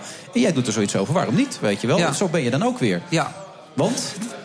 Waarom vind je dat geen dilemma op zo'n Nou, moment omdat dan? ik ehm, op dit moment... Het grappige zijn bij mij altijd associaties. Ik had dat ook niet van tevoren verwacht. Maar Paul komt langs en dan denk ik Pim en Paul. En Pim is Pim de La Parra die ik dus Ja, ken. maar wel de man Dus- die Blue Movie maakte, de eerste Nederlandse pornofilm. Ja. Die, die je daarna nog bekeken moet hebben ook voor- vanwege je zus, toch? Ja, je hebt gewoon Ja, naar een Nederlandse ja. pornofilm zitten kijken vanwege Ja. je zus. Ja, hoewel het van, voor vandaag de dag waarschijnlijk wordt gezien als nog wel een meevallende film. Softporno nu. Ja, Kunst. precies. Kunst. Kunst. Ja. Art. Ja. Ja, nee. Maar dat- dat past maar, ook- nogmaals, maar het is, het is Nee, maar ik wil zo. graag- ja. ja. ik snap wat je bedoelt, maar ik, ik, heb geen, ik speel geen rollen of iets dergelijks. Ik, ik, ik ben op het moment degene die daar zit. Ja. Dus ik kan heel moeilijk, een, een, een, als er een televisiedebat, een knop aanzetten... die iets anders doet dan ik dat in mijn hoofd heb. En als ik een, zie dat iets serieus is... en ook die, die fragmentjes die je net liet horen... dat was ook niet een en al humor... Dat vind ik gewoon serious business en dan doe ik dat ook. En Nee, dat wij hebben ooit die discussie gehad. Jij kwam ooit bij ons bij Voetbal Insight. Dat was niet je sterkste optreden. Dat kunnen we samen nee, wel nee, het zou jammer zijn als dat mijn sterkste optreden was geweest. Want dan zou ik hier Nee, niet meer zitten. Maar, maar dat soort dingen ga je dus niet meer doen, klaarblijkelijk. Je had het in het begin van deze uitzending over Ja, een ik heb grens. al- ik, ik, er zijn echt wel dingen die ik niet zou doen. Ik heb, ik heb nog niet op het netvlies of er dingen. Ik, ik heb zelf nog geen dingen afgewezen. Maar er zijn zeker dingen die of ik afwijs. of al in het voortraject worden gezegd. leg me niet aan hem voor. Maar kun je Ja. toch niet een paar dingen uit gaan zoeken... waarbij je iets meer die andere kant laat wel, zien? dat doe ik Dat zou, dat zou ik echt Ja, maar echt hoor. Ehm, want bijvoorbeeld wat, wat, hele leuke, wat ik zelf heel leuk vond om te doen... is bij Paul de Leeuw in de quiz. Want ik, zijn humor vind ik dus heel leuk. Ja. Ik vind de manier waarop je dat doet ook heel, heel puur, heel eerlijk. Dus ik vond het ontzettend leuk om te doen. Graag. Dus dat soort dingen doe ik ook. René, zou jij op hem stemmen als je hem zo ziet zitten hier? Nou, ik zou je vertellen, eh, ehm, ik vind dat eh, de manier waarop je het doet... eh, we hebben ook CDA-leiders gehad die bij voorbaat al een soort weerstand oproepen. Ja. Zodat je dacht van nou, daar, wil ik, daar kun je eigenlijk niet eens naar luisteren. Dat heeft hij helemaal niet. Het is iemand van deze tijd, die geïnteresseerd is in deze tijd. En die niet... ehm, met de Bijbel iedere keer naar voren komt. Die zich druk maakt over dingen die belangrijk zijn in de wereld. Dus ehm, En veel ruimdenkender is dan wij met z'n allen gedacht Ja, hadden. Nu en we dat dus- weten van Blue Movie, we staan meteen Nou ja, heel anders in de en, wedstrijd. en voor René van Belang, ik heb ook weer een filmpje gemaakt. Dus eh, eh, ik heb hem nog niet ingezonden voor een, eh, een, een, een filmavond, maar hij, hij heeft een kans. Maar is dat een Golden home Globe- movie eh, thuis? Eh, Nee, dus helaas. geïnspireerd Ik op wat eh. Pim de La Parra ook Ja, maakt? hij zou heel goed kunnen. Hij heeft niet gemaakt. zijn, maar- nee, maar ik zit nog te denken om hem voor de Golden Globe in te, zetten. Ja? ja. Maar goed dat je er was, Sibel. Maar dat meen ik echt serieus. Ja, want maar ik je bent je echt een goede gozer. Namelijk. ik weet wat je bedoelt. Mag ik dat zeggen? En ik zal altijd, dat mag eh, ja, ja, zeggen. ik, Ja, ik dat zal ja. eh, altijd mezelf blijven. En de humor die komt op het moment dat ik er, dat ik er zelf lol in Ja, heb. met die Nou, duim er gewoon bij, dan heeft iedereen hem door. Ja, heel Dat laat vind ik echt een, een topadvies. Ja, is goed, hè? Ja, daar kun je wat mee. Ik ben een communicatiestratege. Ja, puur zak, dat weet je wel. Trouwens, jouw persvoorlichter zit helemaal niet voor op te letten de hele tijd. Die zit gewoon andere dingen te doen. Dus ik, ik zou zo ook even mee gaan praten maar hij straks. weet, dit was ook zijn laatste werkdag. Dit, ja, dat kan ik me voorstellen, inderdaad. Ja. Sibrand, succes de komende maanden. We komen elkaar zeker weer tegen. René, jij ook bedankt trouwens. ik hoor dat je CDA gaat stemmen. Nou, hartstikke Ja. goed. Dus helemaal goed dat we dat ook even weten. Volgende week zijn we er weer. Dan zitten we het American, eh, American Hotel. Want dan gaat het namelijk over Donald Trump. Die schijnt dan, je gelooft het, maar niet bijna. Maar die wordt gewoon minister. Ja, die- nou, minister-president Nee, hij wordt president van Amerika, Ja. wordt hij. Ja. Serieus waar? Ja. Ja, we kijken elkaar aan. Het gaat nergens over. We hebben het er volgende week over. Tot dan. Dag, minister-president. I committed to President-elect Trump that my administration would ensure the smoothest possible transition, just as President Bush did for me. Het kan nog alle kanten op hoor. Het kan ook zijn dat eh, UVS morgen betaalt. eh. En op zich is dat niet verkeerd. Dat is ook ter bescherming van, eh, van degene die de hypotheek afneemt. And everything was tippy top. I like tippy top. I like every everyone who goes to my buildings and my clubs. They're tippy top. Wie zeg je? Kim Holland, kent u die? Might be the story of the century. Might be, we don't know. De aangetekende e-mail en de aangetekende brief hebben eigenlijk ook hetzelfde doel. Ja, en ik ben weer vrij. Ik heb niks geleerd. Maar dan moet u denken aan ja, dekens, matrassen, slaapzakken. Nou, Trump zelf die heeft meteen gezegd dat het niet waar is. Fake news, zei hij. Het is Ja, een fake news. People will always have the right to say yes or no. Dan piepen mensen toch vaak wel anders, hoor. But I see a lot of potential in that, in that player, good left foot. Het eh, hangt heel erg af van de soort calamiteit eh, waar het plaatsvindt en op welk tijdstip. Wij willen uiteindelijk natuurlijk toch bereiken dat de sigaret verdwijnt. Dus het is tijd om te stoppen. Nou, Trump zelf die heeft meteen gezegd dat het niet waar is. Fake news, zei hij. En het is Ja, fake news. Daarnaast denk ik ook dat eh, tweedehands eh, steeds eh, minder, taboe is. Als je kijkt, afgelopen jaar zijn er op zich meer Nederlanders op vakantie gegaan. Though we at Fox News cannot confirm CNN's report. Als je een traumatische herinnering in gedachten neemt, dan kost dat natuurlijk veel geheugencapaciteit. Nou, Trump zelf die heeft meteen gezegd dat het niet waar is. Fake news, zei hij. En het is Ja, een fake news. We zijn daar zeer alert op. Eh, ik heb geen concrete aanwijzingen. Ik ben daar niet naïef over. Het is belangrijk om daar zeer, zeer fors de vinger aan de puls eh, te houden. Als er niet ter discussie staat dat het om het juiste e-mailadres gaat. Ja, en ik ben weer vrij. Ik heb niks geleerd. Ik heb je telefoonnummer, ik heb jouw scholen waar je op gezeten hebt. Want die heb je gewoon publiekelijk ergens weer gedeeld. Nou, Trump zelf die heeft meteen gezegd dat het niet waar is. Fake news, zei hij. En het is Ja, fake news. Though we at Fox News cannot confirm CNN's report. You took on a role you didn't ask for. And you made it your own. With grace and with grit and with style and good humor. Dus het is tijd om te stoppen. The Friday Move wordt mede mogelijk gemaakt door TUI. Discover your smile. De mensen van Aquacel houden van zacht. En dat merk je aan alles. Dankzij hen hebben we nu echt zacht water en een kalkvrij huis. Voor hun klanten zijn ze zacht. Dat zijn ze trouwens ook voor elkaar. Voor ons zijn zij de kracht van zacht. Aquacel. 100% zacht water, 100% kalkvrij.